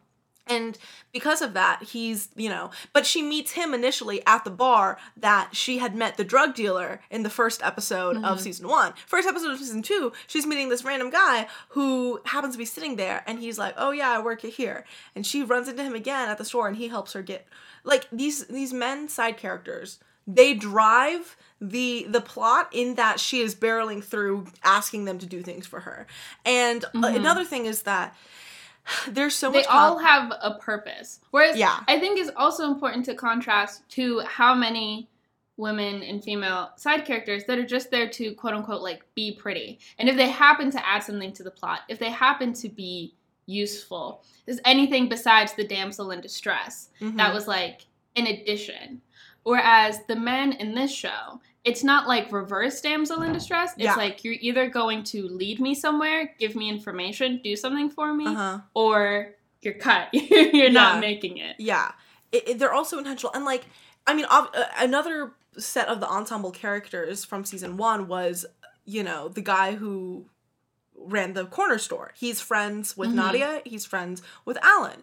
In this timeline, basically his dad is also functions as and and Nadia mentions this too. She tries to prove to Alan, "See, I went back into the 80s. Look, I got this nuclear war pamphlet." But she can't find it because none of the physical things from the other timeline passes over into the other timelines, which is such an interesting mm-hmm. rule that obviously gets broken when it becomes necessary to break that rule, right? I yeah. I think that of course there there's like a lot of political resonance and and commentary throughout season one but season two it is so it, it's so much more embodied because we're going into these very historic time periods where she's looking at the culture of the thing. She's she sees the cat's board and she's like mm, not my thing but and she sees uh, but also of course there's the red beret people those dudes who are helping her out. And then there's the people standing all around being like being like no nuclear war and it's the corner store guy's dad and then there's also that the guy fucking uh Ches or not Ches Cavera the Cavera dude that her mother Yeah, was like sleeping with he I think it is Ches, but that's his short name. It's like Chesaroni or something yeah like some that. some some gay whack shit like that so Ch- so that guy he also in the very first episode when she's just she hasn't realized that she is her mother yet she's just going about the Mhm. world like yo it's cool i'm nadia and i'm in the 80s okay whatever she's taking it in stride because she's like when the universe fucks with you let it she literally says that right Yes. and ches is always saying we're gonna move up in the world right like he keeps on going on this Mhm. rant about like we're not like these other people we're gonna the, fuck these like yuppies and whatever Th- Mm-hmm. that is a constant theme in the first episode of season two. It's like, okay, no nuclear war. There's this like red beret group. There's this guy who's ranting at me about, you know, not like being eccentric or whatever. Something that I really wanted to focus on was the Eddie's dude. After he helps her out, he's like, Nadia, I just want to let you know, I'm not just the guy who works at Eddie. I'm also like a filmmaker and I want to look at commodity fetishism in the perspective of the Debordian spectacle.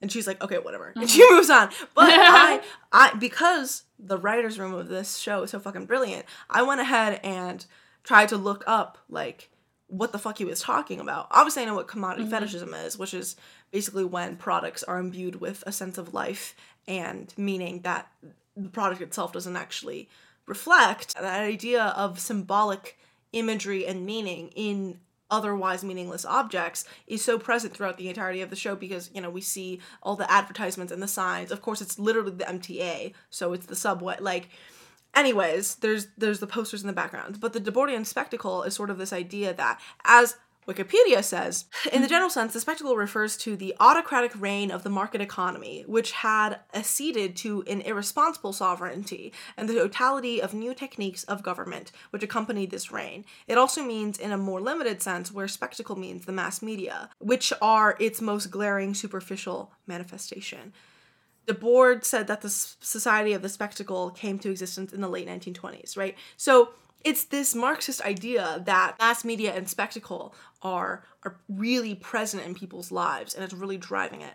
And that is a like that is a central theme throughout season two, and we even see that sort of capitalism and socialism dynamic especially in Alan's timeline when he's literally in the mm-hmm. USSR and he's in East Berlin, right? Like there is some really heavy political commentary going on in season 2 that I think in season mm-hmm. 1 was sort of not really delving into because season 2 is inherently I think more politically vibrant because we're exploring these heavily politicized eras, right? New York City in the 80s. Mm-hmm. So many things were happening then. Like in the first season we only get those references from Mike offhand. We only get those sort of this this idea that there are these larger syst- like we get the mentions of the Holocaust. well, we get get them from Nadia too. yeah, like we we we under but we hear it secondhand, right?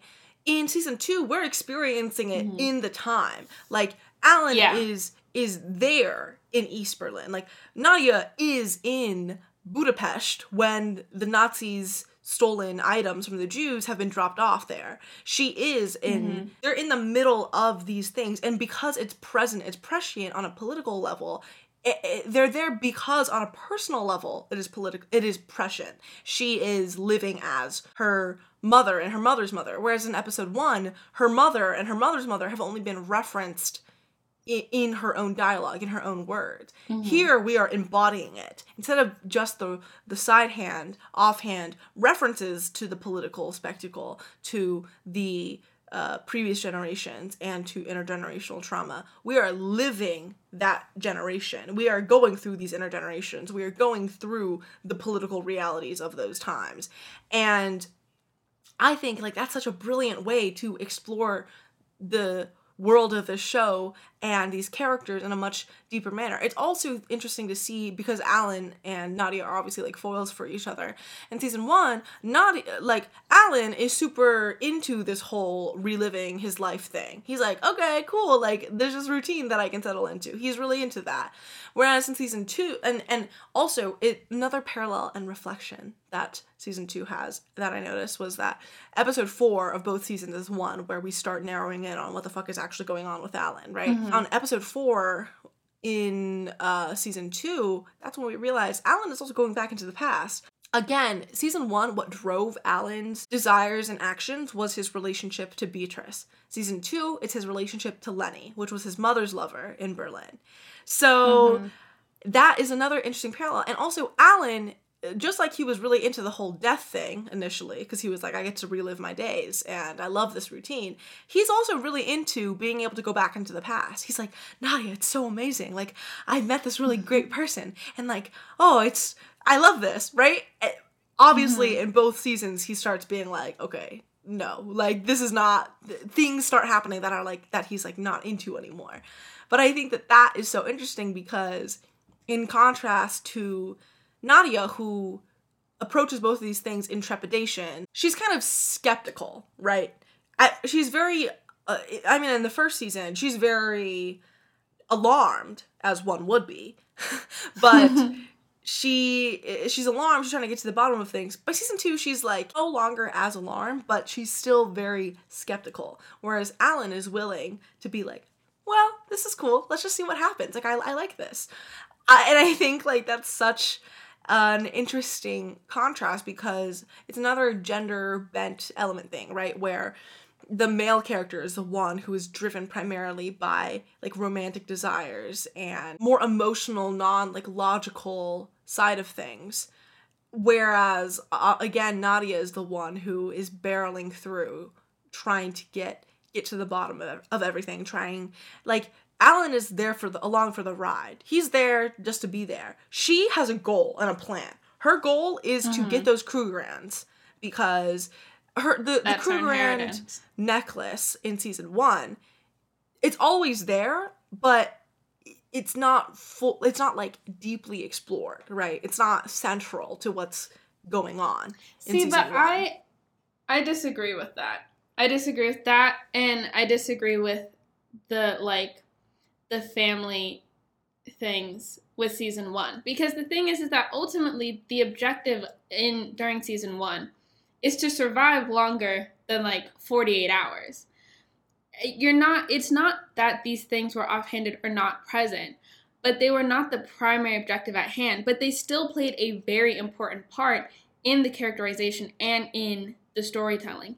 Right, but that's why season two links. that's why season two exists, because it explores that more. That's why like yes. season one set it up. But the reason why it wasn't explored in season one was because there wasn't the room in the storytelling to do so, which is why it's not a central mm-hmm. figure of that text. Season two makes it the central figure because it has there's actually room and time and space to actually do that. So I'm not saying that it's not integral to season one, those those themes, those motifs, those elements. It's just that in season one, it couldn't be what was most central because we didn't know these like characters and their backstories yet and we didn't have a reason to care. We develop a re- reason to care and a reason to understand these characters' motivations as we see them go through this somewhat methodical, repetitive motion of living out their own lives again and again. And as they're doing that, we start to understand, well, the reason why they're doing this is because of this intergenerational trauma, this this inner child thing, the the Russian doll. But we also get that self. in season one when Nadia that's what I'm saying. In season one, self. that's what happens. In season one, that's and what like, happens. Yeah, the way that she starts bleeding and then she pulls yeah, out. That's like, what I'm saying. She's bleed she that it's it's the build up to that because we see that in mm-hmm. episode like six or seven that's when mm-hmm. her younger self starts starts appearing right like we had to build up to that point through the repetitive reality of that video game like thing. Once you get into it's kind of like when you start playing a video game, you're just trying to figure out the rules of the game and how how the world works and the limitations of your character. But then once you're like in it, you can start having your own objectives and changing your character and you know, you know what I mean? Like it's more Mhm. so setting up the world, and then it- season one is like setting up the world, getting to know the character of and getting Well, to know your yeah. avatar, and then season two is the, a new rotation of like avatars, right, and a deeper understanding of your world. There are other just like musical details and audio details that obviously I'm not going to pick up on one on a first watch and two just like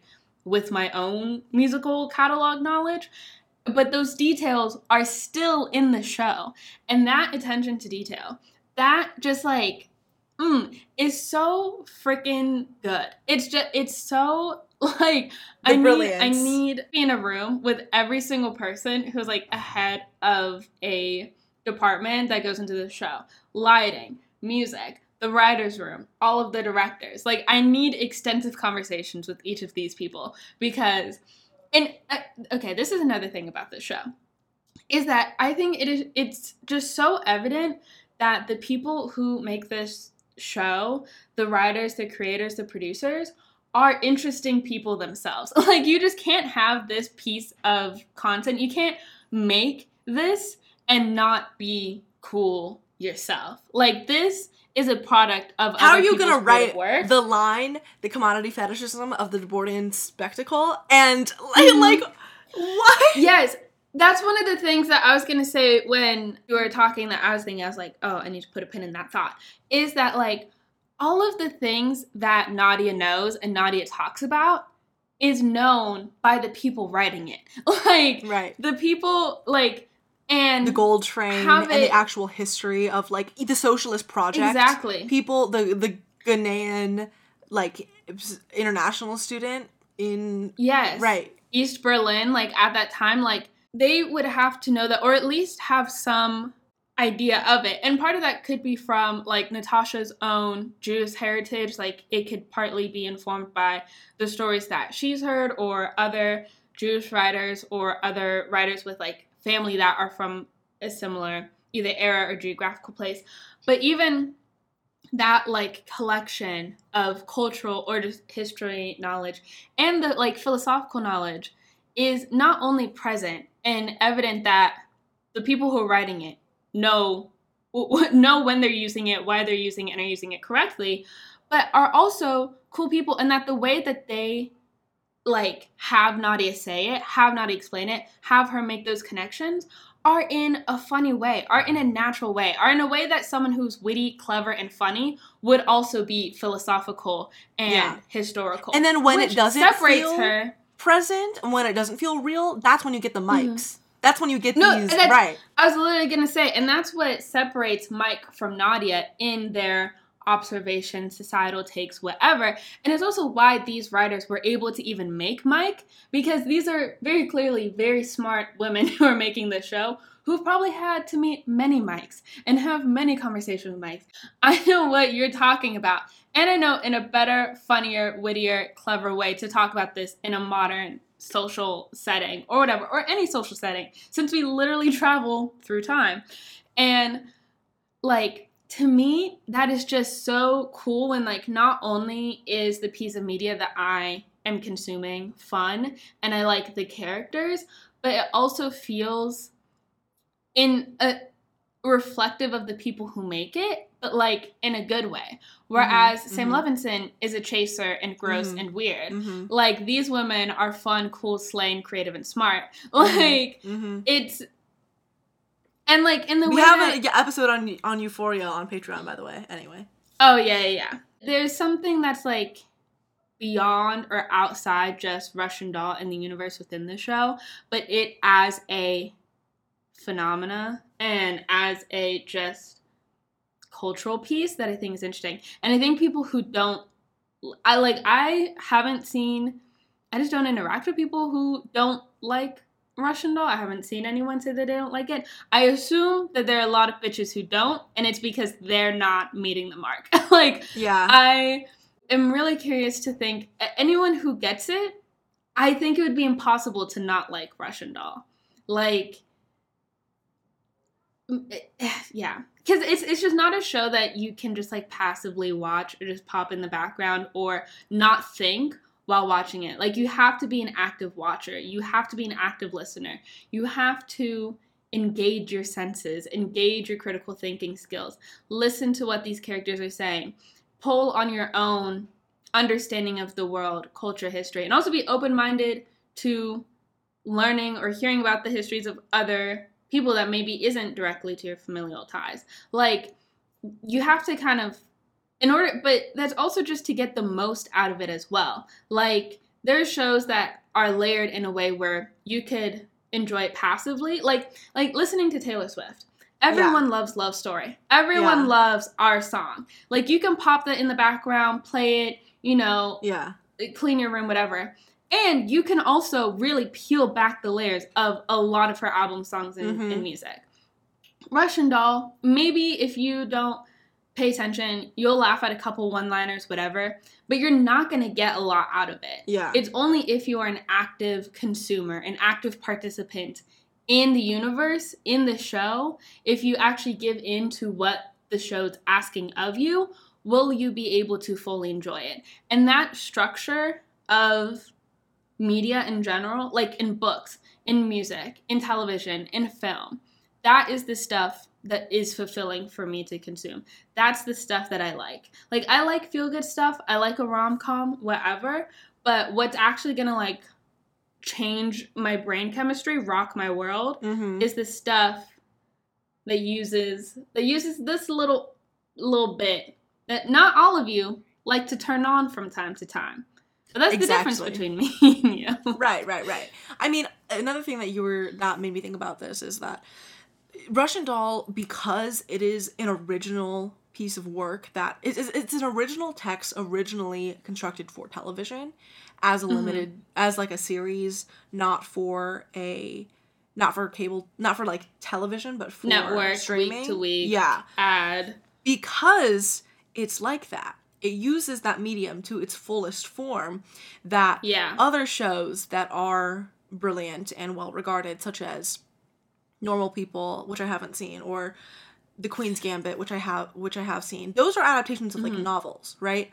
Yeah. And because they're adaptations of novels, they can creatively explore the themes and the characters and the realities that those original texts explore while using all of these like visual cues and the auditory stuff and the soundtrack and you know lighting etc the thing that's so brilliant about russian doll is that it's an adaptation of these women's own lives and everything that's coming out of their own brains their own ideas mm-hmm. coming directly onto the screen intergenerational right, right. trauma and issues exactly thinking about uh, motherhood in a way that's like so like eh, eh, motherhood while when explored through time travel everything everywhere it's so all, no. yeah yeah exactly. Im- immigrant like, mothers and their and their and their daughters. Immigrant mothers immigrant and mom. their only daughters. Who is scared?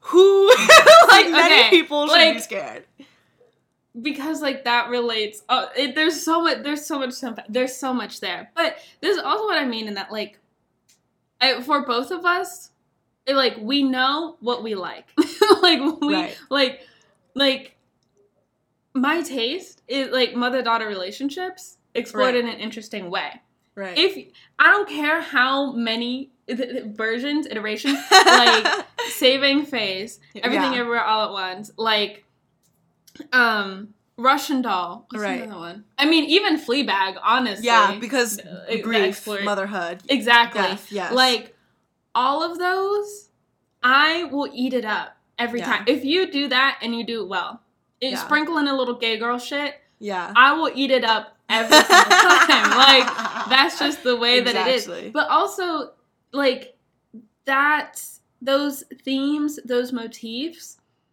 are when explored correctly and from the perspective like from women people who have these complicated mother-daughter relationships that are able to tap into it in a way that like feels natural but then also transgresses the medium that they're doing it in. When you do that and you do it well it just has to be good. Like in a way that a lot of these woe is me white men white men movies that we've gotten for centuries now i fear some of them hit some of them are good is that again the success rate on that? I'm not sure is living up to the success rate of the media that I enjoy personally speaking. What do you think about? Because I was telling you, I at the end of season two, I was like, this kind of feels like it might be another Fleabag situation, and also Fleabag and this mm-hmm. show have a very are are very comparable. I think they are. Mm-hmm. They're pretty similar in that they're following a main female character who is really complicated and you know and there's that humor but there's also the dramatic elements like it, it's that th- these shows being compared makes a lot of sense to me but i was mm-hmm. trying to ask you about or like what you think about like how the end of Fleabag season two is perfect because it only should exist as two seasons. It yes. because and the ending is is good as it is. What do you think about Russian Doll? Russian Doll because you think it could end after two seasons and you know every it's good as it is. It's resolved in that the the story is resolved as a story as a you know it's not like resolved mm-hmm, resolved mm-hmm. and that we know everything ties up neatly but yeah what do you yeah. think because there might be a season three i think from what i've heard of, of russian doll. i i would be interested in a season three i think if it ended now it would kind of have a similar thing where like when Fleabag, when it was announced that there's not going to be season three, like at the end of season two, everyone was like losing their shit. Like, no, like I need a hundred of these, you know? And so I definitely think that there would be that like sad period of like, no, we want more Russian doll. But eventually, like with rewatches and with time, people would come to see that it was perfect at two seasons. I think that if they can do it, season three would be cool and and good because even when we were just watching and rewatching season one, I was like, it could end here. Or like like right. this could be it. Like season one could have been a perfect miniseries mm-hmm. like thing. Mm-hmm. And it, it the ending that where it was would have been a perfect ending. And now looking at season two, I feel very similarly where like this could be it. But also imagine if we didn't get the season two. like right. like it it was so brilliant. So if they can, I think a season three would be good. I don't think that they should go past three seasons. Like, I think if there is an additional season, that should be the end. And I would go into it expecting it to be the end. And I think if it went past season three, it would just be cash grabs and deteriorate quickly in quality because I'm not sure how else they can bend the universe and the laws of physics. Right, right, right. While grappling with the themes that they have already carried across two seasons into a third one. Yeah. I trust these writers, but if if we end at two seasons, I'll be sad because I love this show, but also I'll just keep rewatching these two seasons. Like, yeah. Well, okay. Actually, I'm reading an Atlantic article about season two right now, and mm-hmm. I just pulled it up. It came out less than 24 hours ago on the day of recording, so it's mm-hmm. people the Fresh, the content generation based off of this show. It's quite new. There's not much material mm-hmm. out there, which makes sense. It's a complex thing to try to digest. But I mean, we're doing it right exactly. We're part of that. Apparently, Lyonne has said that Russian Doll has always been designed to have a three season arc. And the writer mm-hmm. of this article says which is hopefully why season two's final moments feel so shatteringly incomplete. To end here with yeah. Nadia high, grieving, and staring hollow eyed into a mirror that once signified her stubborn survival would be a callous conclusion to a character who has embodied resilience in the face of impossible challenges. Now, all Nadia can do is surrender. See, um, and I agree. Like, I think the ending that we have for season two would be good only in the post mortem. Like if the show had ended, then the season would be good. I feel the the way that it ended actually once you just said that that did remind me of actually more of the season one finale of fleabag the ending of season two and the look that nadia's in and the state that she's in very season one finale fleabag coded esque um yeah because we see fleabag ways. at yeah. like her lower like yeah, it, yeah, it, the realization there's, there's, a tr- there's a triumph the rejection and... of the yes yes there's a triumph at the end of season one russian doll but there is mm-hmm. absolute desperation and sorrow at and the end of season two of yeah. russian doll whereas in fleabag end of season one it was like okay everything is gone to shit end of season two Yeah. lovely. Which is why it doesn't ha- have to. I can love again. Right, exactly. But anyways, what you were what were you saying? I I trust when Natasha says that Russian doll is always designed in this Fleabag or in this oh my gosh Fleabag. It's all coming together. Time is collapsing in on me.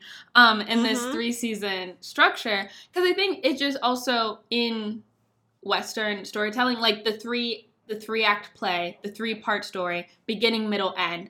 I see Fleabag like with the third season.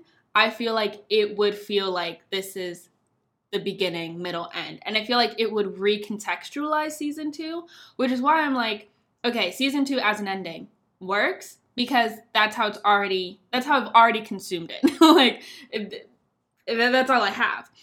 A season three would recontextualize season two specifically because season one is always going to be the beginning. But that changes season two from the end to the middle. And then the the question that comes from that is so what's the end? And that is what essentially would be the exploration of season 3. If they do that successfully and as slayful as they did season 1 and 2, then yes, of Mhm. course. Yum yum Mhm. yum. I want more. If it's not but Yeah. uh, these women have given me no reason to doubt them. So Yeah. I- and lead I- and I will follow. right, right, right. But this is also coming from a bitch who has been in the television in the Right. television scene for a hot minute. So The Atlantic article from Sophie Gilbert, one of the last paragraphs, she sort of comes to the conclusion that throughout Nadia's travels, Ruth, in both her 1982 and 2022 timelines, keeps telling her things she needs to hear but won't attend to. That in the end, Mhm. nothing can absolve us but ourselves. That inherited trauma is too complicated to try to patch with a quantum leap jaunt through history. That the only way to bear what Nadia can't change is to accept that she can't change it. Throughout the new season, Russian Doll posits that Nadia is the bruised container for the pain her female forebears felt. Her grandmother's hypervigilance and obsession with survival places a burden on Nora that Nora can't carry. Nora then smokes, drinks, and uses drugs while pregnant, all stressors that seem to condemn Nadia to a life of her own addictions. Mm-hmm. Right? So like that's that's the other Russian doll element of the thing. Like the an actual literal Russian doll is about, you know, and also Nadia herself says, "Oh, you don't want to unpeel you don't want to peel back the layers of that onion when someone asks mm-hmm. her, "Who are you?" And right, it's like that's the thing yeah. because the reality of of this whole Russian doll situation is that we if if the outer layer is Nadia 2022 and the inner layers are her mother and then before that her mother's mother like the more we go in when we get back out again for her to understand herself as like a whole being she needs to possess those smaller dolls like back inside of her. Like they mm-hmm. need to be more contained inside of her. She can't want to change those things she can't change those those already done already experienced parts of what has happened to her and her mom and her mom's mom but i think because season two is sort of playing with nadia as someone who doesn't really have agency in her world. Whereas in season one, she has agency in her world in a way mm-hmm. that in season two she doesn't. It's I don't know. I think it's just probably less satisfactory to viewers than season mm-hmm. two was, right? Also with the ending that wasn't a vague triumph and parade, but rather oh, at a literal wake, right? Yeah. And also, even that concept that Nadia is her mother and her mother's mother within her is warped again in the fact that she is inside her mother and she is inside her grandmother as she's traveling. So the idea of like Nadia is both the outer Russian doll, like the biggest one that holds all them in, and the tiny one, the one that doesn't open, the one that is inside them all. She is both. And her mother and her grandmother live in the middle of who she is on the outside and also who she is to her core.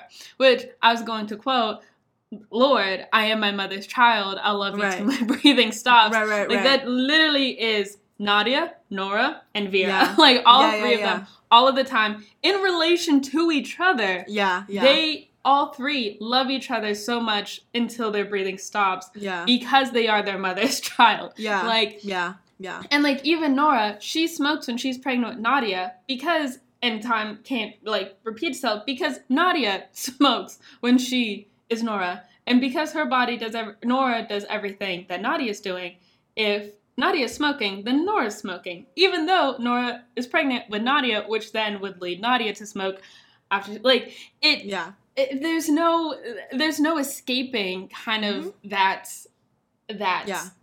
familial fate in Yeah. this way. And the same way that there's no escaping the past in a political sense and in a social mm-hmm. sense too.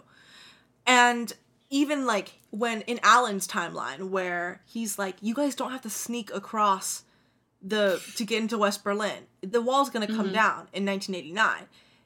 And Lenny's like, that's like several decades from now. No. Yeah. Right? Like for for him, the that hindsight that both Alan and and Nadia possess on a both interpersonal and familial level and on a political and social level they, yeah, just sort of knowing history, the events of history. yeah. Knowing like and that's that i think this show answers that fundamental question that all time travel media uh, sort of is seeks to explore. If you know what can happen in history can you go back and then change it? If time worked in that way and i think the answer is always no and if you think about it in a historically materialist dialectically materialist sense that's true as well. And we were talking mm-hmm. about this right? It's like things are inevitable because they have happened. Once they have happened it is inevitable that that happened and to mm-hmm. understand that in a socio-political sense and on an on an individual level is like one of the greatest th- hurdles you have to overcome as like a human being person in the world. Because Yeah. so much of our living and the way that we embody ourselves is is a reflection and a result of our past and how we understand our pasts. And you everyone has moments where they're like oh if i just did this one thing different then everything would be The be Coney Island, exactly the but if onlys. the and um if everything had been different the one thing had Mm-hmm. been different today um what song is that again The one. right i was gonna say i was like different. Would everything be different today? Yeah, yeah, yeah. Right, and that and that's funny because one of the the fir- in episode one when she visits Kavara in the modern day, and he's an old man living in this hovel. She is basically uh, she's trying to interrogate him to try to figure out what the fuck happened to the Krugerrands, and he's like, "It's a Coney Island," and she's like, "What?" And he's like. If my granddad didn't go to Coney Island and get polio, then like we wouldn't be poor and I wouldn't be in this position. But it already happened, so now what? And that's in the mm-hmm. first episode of the first season, and that's one of the first people that she talks to from her mother's life that is now old. You mean in the second season? yeah, sorry. First episode in the second season, and that's one of the first people that Nadia speaks to from her mother's life. And it's actually and he's the mm-hmm. person who was around when her mother gave birth to Nadia. And Nadia is interrogating this guy to try to figure out what's going on. And this guy tells her it's at Coney Island. And the entire rest of season two is her understanding that things have already happened. It's already played out this way, love. And as much as you try to explore the if onlys, the if onlys only come to the same conclusion. Uh, and like, and that's the thing, like, that's what is so interesting about this whole intergenerational thing because even when we meet like the grandson of the Nazi when they go to uh Hungary and they're like partying or mm-hmm. whatever no one can escape their pasts. Even Kavara he's referencing his grandfather. Like he he's also in this position because he's attributing it to his grandfather and then in the conversation he refers to it as like a Coney Island. Like uh, obviously Alan is only in this position because uh, his mom, whom he has a really deep tie and connection to, which we see in season one and in season two, his mom's relationship to her mom was one where there wasn't that much intimacy there, right? Because he's trying to ask his mom, "Hey, did grandma, did your mom ever talk about this guy named Lenny?" And her grand and his mom is like, "We didn't talk about that shit. What do you, what the fuck are you talking about? Like, I don't know much about her life." And like that's the thing. Like all of these characters reflects and mirrors uh, Nadia's own experiences with trying to navigate the past through her mother and it's just like uh the brilliance uh It's so good. Amy Poehler, it, I, all I know is she's in there. She's in there cooking. She's in the kitchen cooking, and it's like her and Natasha that are really like spearheading this.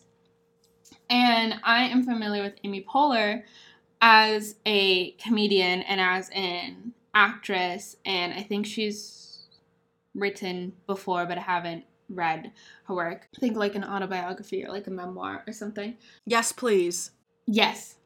Thank you. I'm so curious as to Amy Poehler's politic and, and her thoughts uh, having watched this show. Because, like, Natasha is more vocal, and obviously she's in the show. So we see her, and she plays Nadia, the main character, and there's clear ties between Nadia she's and the director of the first Natasha. episode Yeah. Whereas Amy Poehler, her connection to the show is a lot more behind the scenes and we don't hear a lot of it.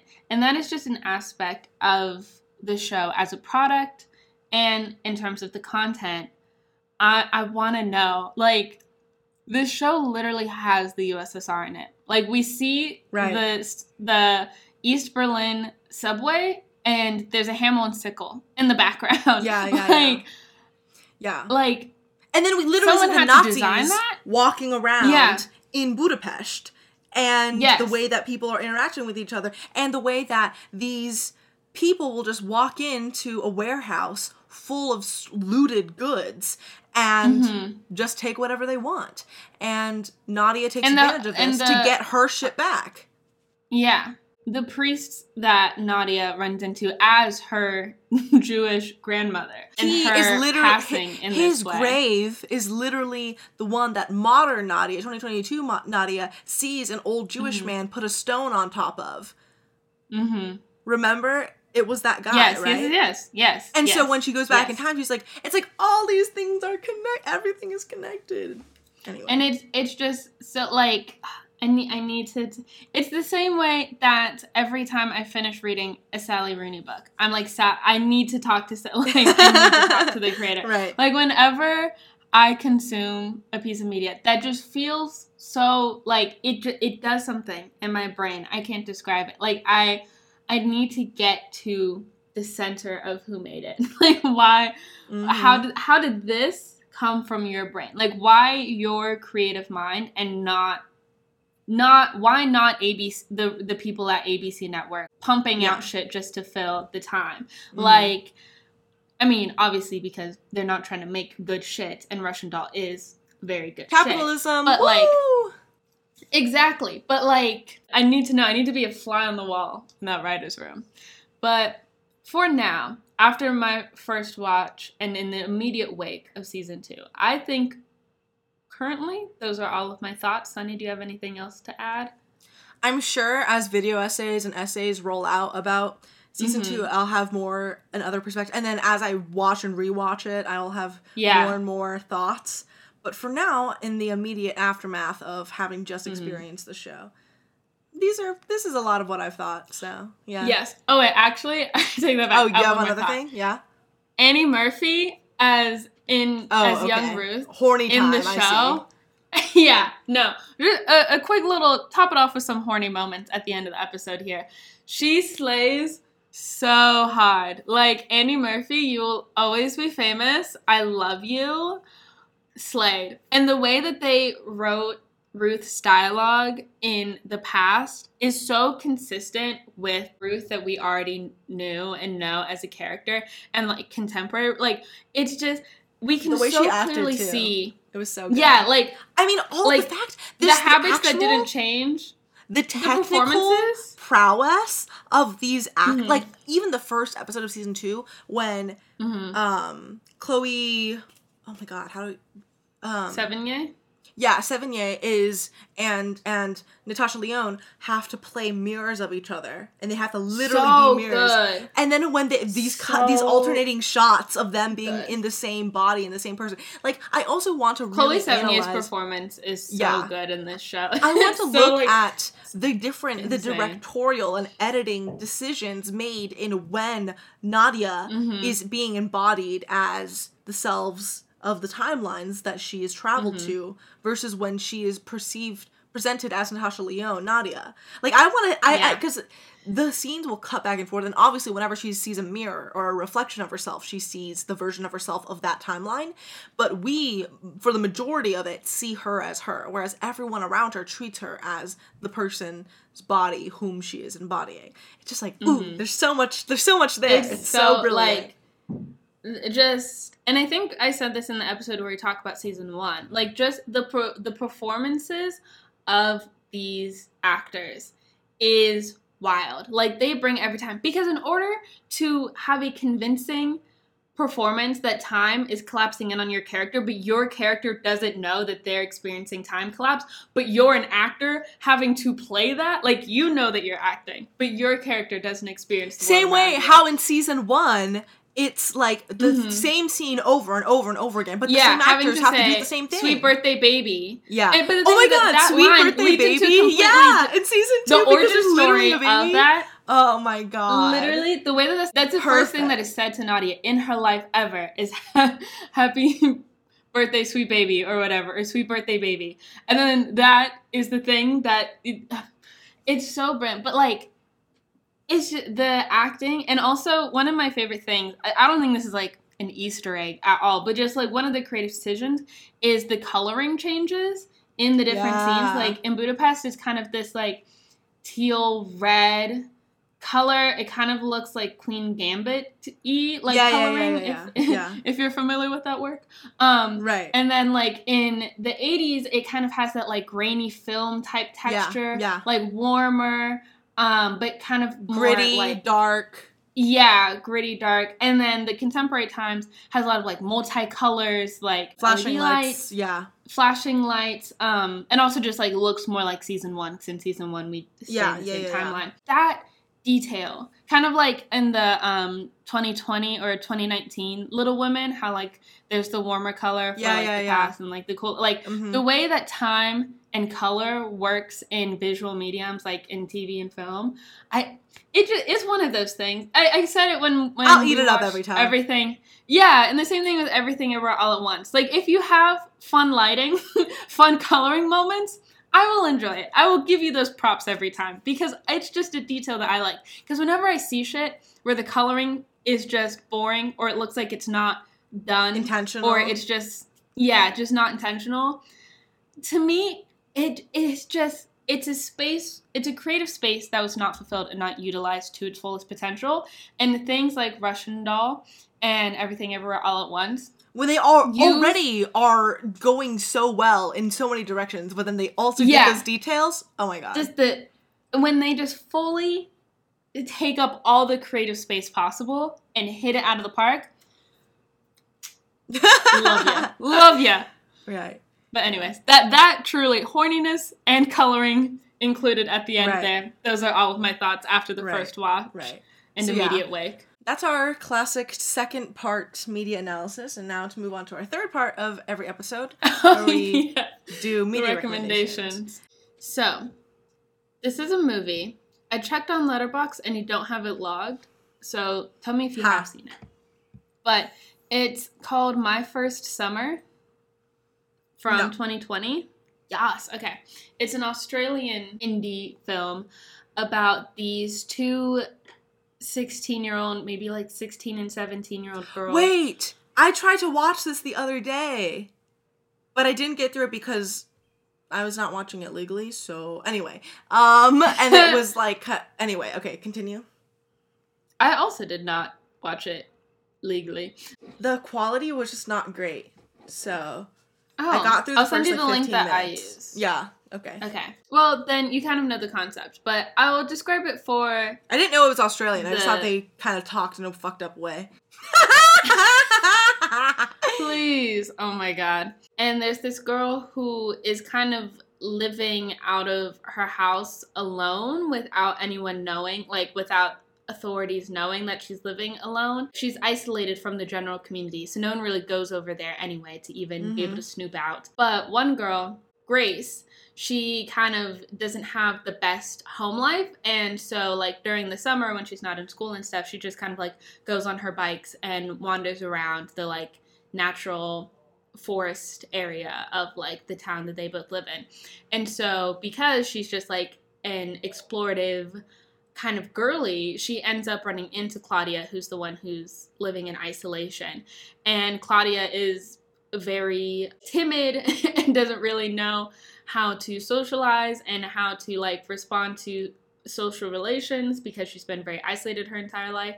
Whereas grace is like super bubbly and outgoing and very extroverted and really wants to be claudia's friend and wants to like kind of break her out of her shell in the way that the intimacy of girlhood and of close friendships takes a queer turn we see claudia and grace kind of as they are getting to know each other and developing feelings as best friends, it also kind of have their first love kind of situation. And those feelings of love you like a best friend or, you know, little gay. Yeah. And yeah. it's just very sweet because they're young and so they kind of have that like naiveness, but also kind of like the world is your oyster type of vibe to them. Yeah. And there's um, a mother daughter relationship in there too, right?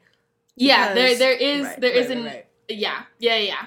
Because Claudia sees her mother and like yeah. yeah. we get like bits and pieces of it because it there's a traumatic moment that happened between Claudia and her mother that no one really knows happened. Um, but there are events and moments that trigger Claudia to kind of have these like PTSD like moments of yeah. yeah flashbacks and anxieties that Grace doesn't fully understand, and also because they're young, like they also don't know how to navigate having deep trauma and how to communicate yeah. that and but also through grace's like positivity and naiveness we kind of see her help claudia navigate that because she doesn't have that same burden. And she's also unaware of it in claudia. So she's able to pull claudia out of herself in moments that otherwise no one else would be able to do. Grace also has a very complicated home life that we see snippets of. And so both of these things kind of push them together. Like Grace really wants to escape. Grace helps her come out of her shell, but they're also motivated by both of them trying to escape the situations that they both have well, essentially were born into because they're teenagers. And then we just see that. And it's just a very sweet movie. It's super short. It is like it's 78 minutes, so it yeah. like keeps a pretty good pace throughout yeah. the film. And Shiva there are also just these... is like 78 minutes. Yeah. And so there's just like this these very cute vignettes also throughout the scene. And and it's just it's a very sweet sapphic girlhood mother-daughter story. Mm. A, classic a classic right. genre a classic of the Lavender Menace pod. You guys true. are familiar with the material. Yeah, yeah, yeah. yeah. So, yeah. That's my recommendation. Directed by oh, also directed by Katie Found. So, a woman director. Always love to see it. Slay. Cool. So, a book recommendation I have for this episode is Fight Night by Miriam Tev, Toes, T O E W S. I don't know how to pronounce that, but I know I'm not doing it right. T-O- anyway. That could go many ways. That could exactly. be pronounced many ways. Yeah. So, Fight Night is. Hmm. It is another maternal, matriarchal line intergenerational story told from the perspective of a nine year old girl who has a complicated relationship with her mom and her grandma, mm-hmm. and they all live in the same Classic. house. And Classic. Basically, because we're in the perspective and in the head of a nine year old girl, we have that naivete, right? That perspective. But also, mm-hmm. she's quite precocious and she's always repeating the little things that her grandma says and that her mom says and does and these little observations and ways of speaking that are particular to like her family right? And she is suspended from school for an indefinite amount of time basically because she keeps on fighting these boys. And but like it's not because she it's not because she has like any violent tendencies. It's more so that she wants to like win. It, it's just very casual. It's very chill. Mm-hmm. And but her both her grandma and her mom very eclectic people, especially her grandma, of course. Grandma mm-hmm. and her are always doing this thing these things called like lessons basically. So every day it's like, okay, time to time to do your education because you're not in school. So we're going to do your educational thing and then they have these like little projects where they're they say that they're the editors of a magazine that is just their house and it's not really a magazine but is it? It's kind of surreal in that way but a lot of mm-hmm. it is told in like letters to god or like her unknown father or like her it's like and it's just so interesting because it's uh, very sweet and heartwarming but it is at the end of the day about the relationship that these three women have with each other that is very tender and loving but also fraught at many points of course. But the book just feels kind of it's like not much really happens but i mean there's at one point she our, our main character the nine year old girl goes to another town. They live in somewhere in california i don't remember where but they go to another town with her grandma who is like we also see her grandma because she's old she like deals with health issues and not being able to get places and so they're trying to navigate getting her on and off public transportation and try like her antics which are very she just like does these wild things. And so we see why our main character this little girl is so precocious and wild and free and bizarre in the way that a lot of little girls are but also because her mom's mom is so fucking weird and so is her mom like they're they they're all very quirky and the way that they talk to each other is very particular to this family dynamic it was just like a re- let's see what goodreads says let's see what goodreads oh the Let rating is the audience. Right. I also saw it in the bookstore today and it was also recommended by some of the sellers at the store. Like it had its own little placard.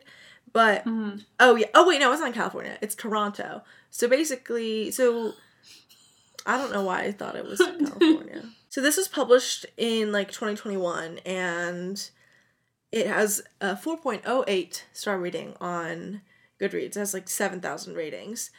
The mm-hmm. Little synopsis on the page says Fight Night is told in the unforgettable voice of Swiv. That's her- the nine year old's name. A nine year old mm-hmm. living in Toronto with her pregnant mother. Oh yeah, her mom's pregnant. I forgot. And that's that's another thing.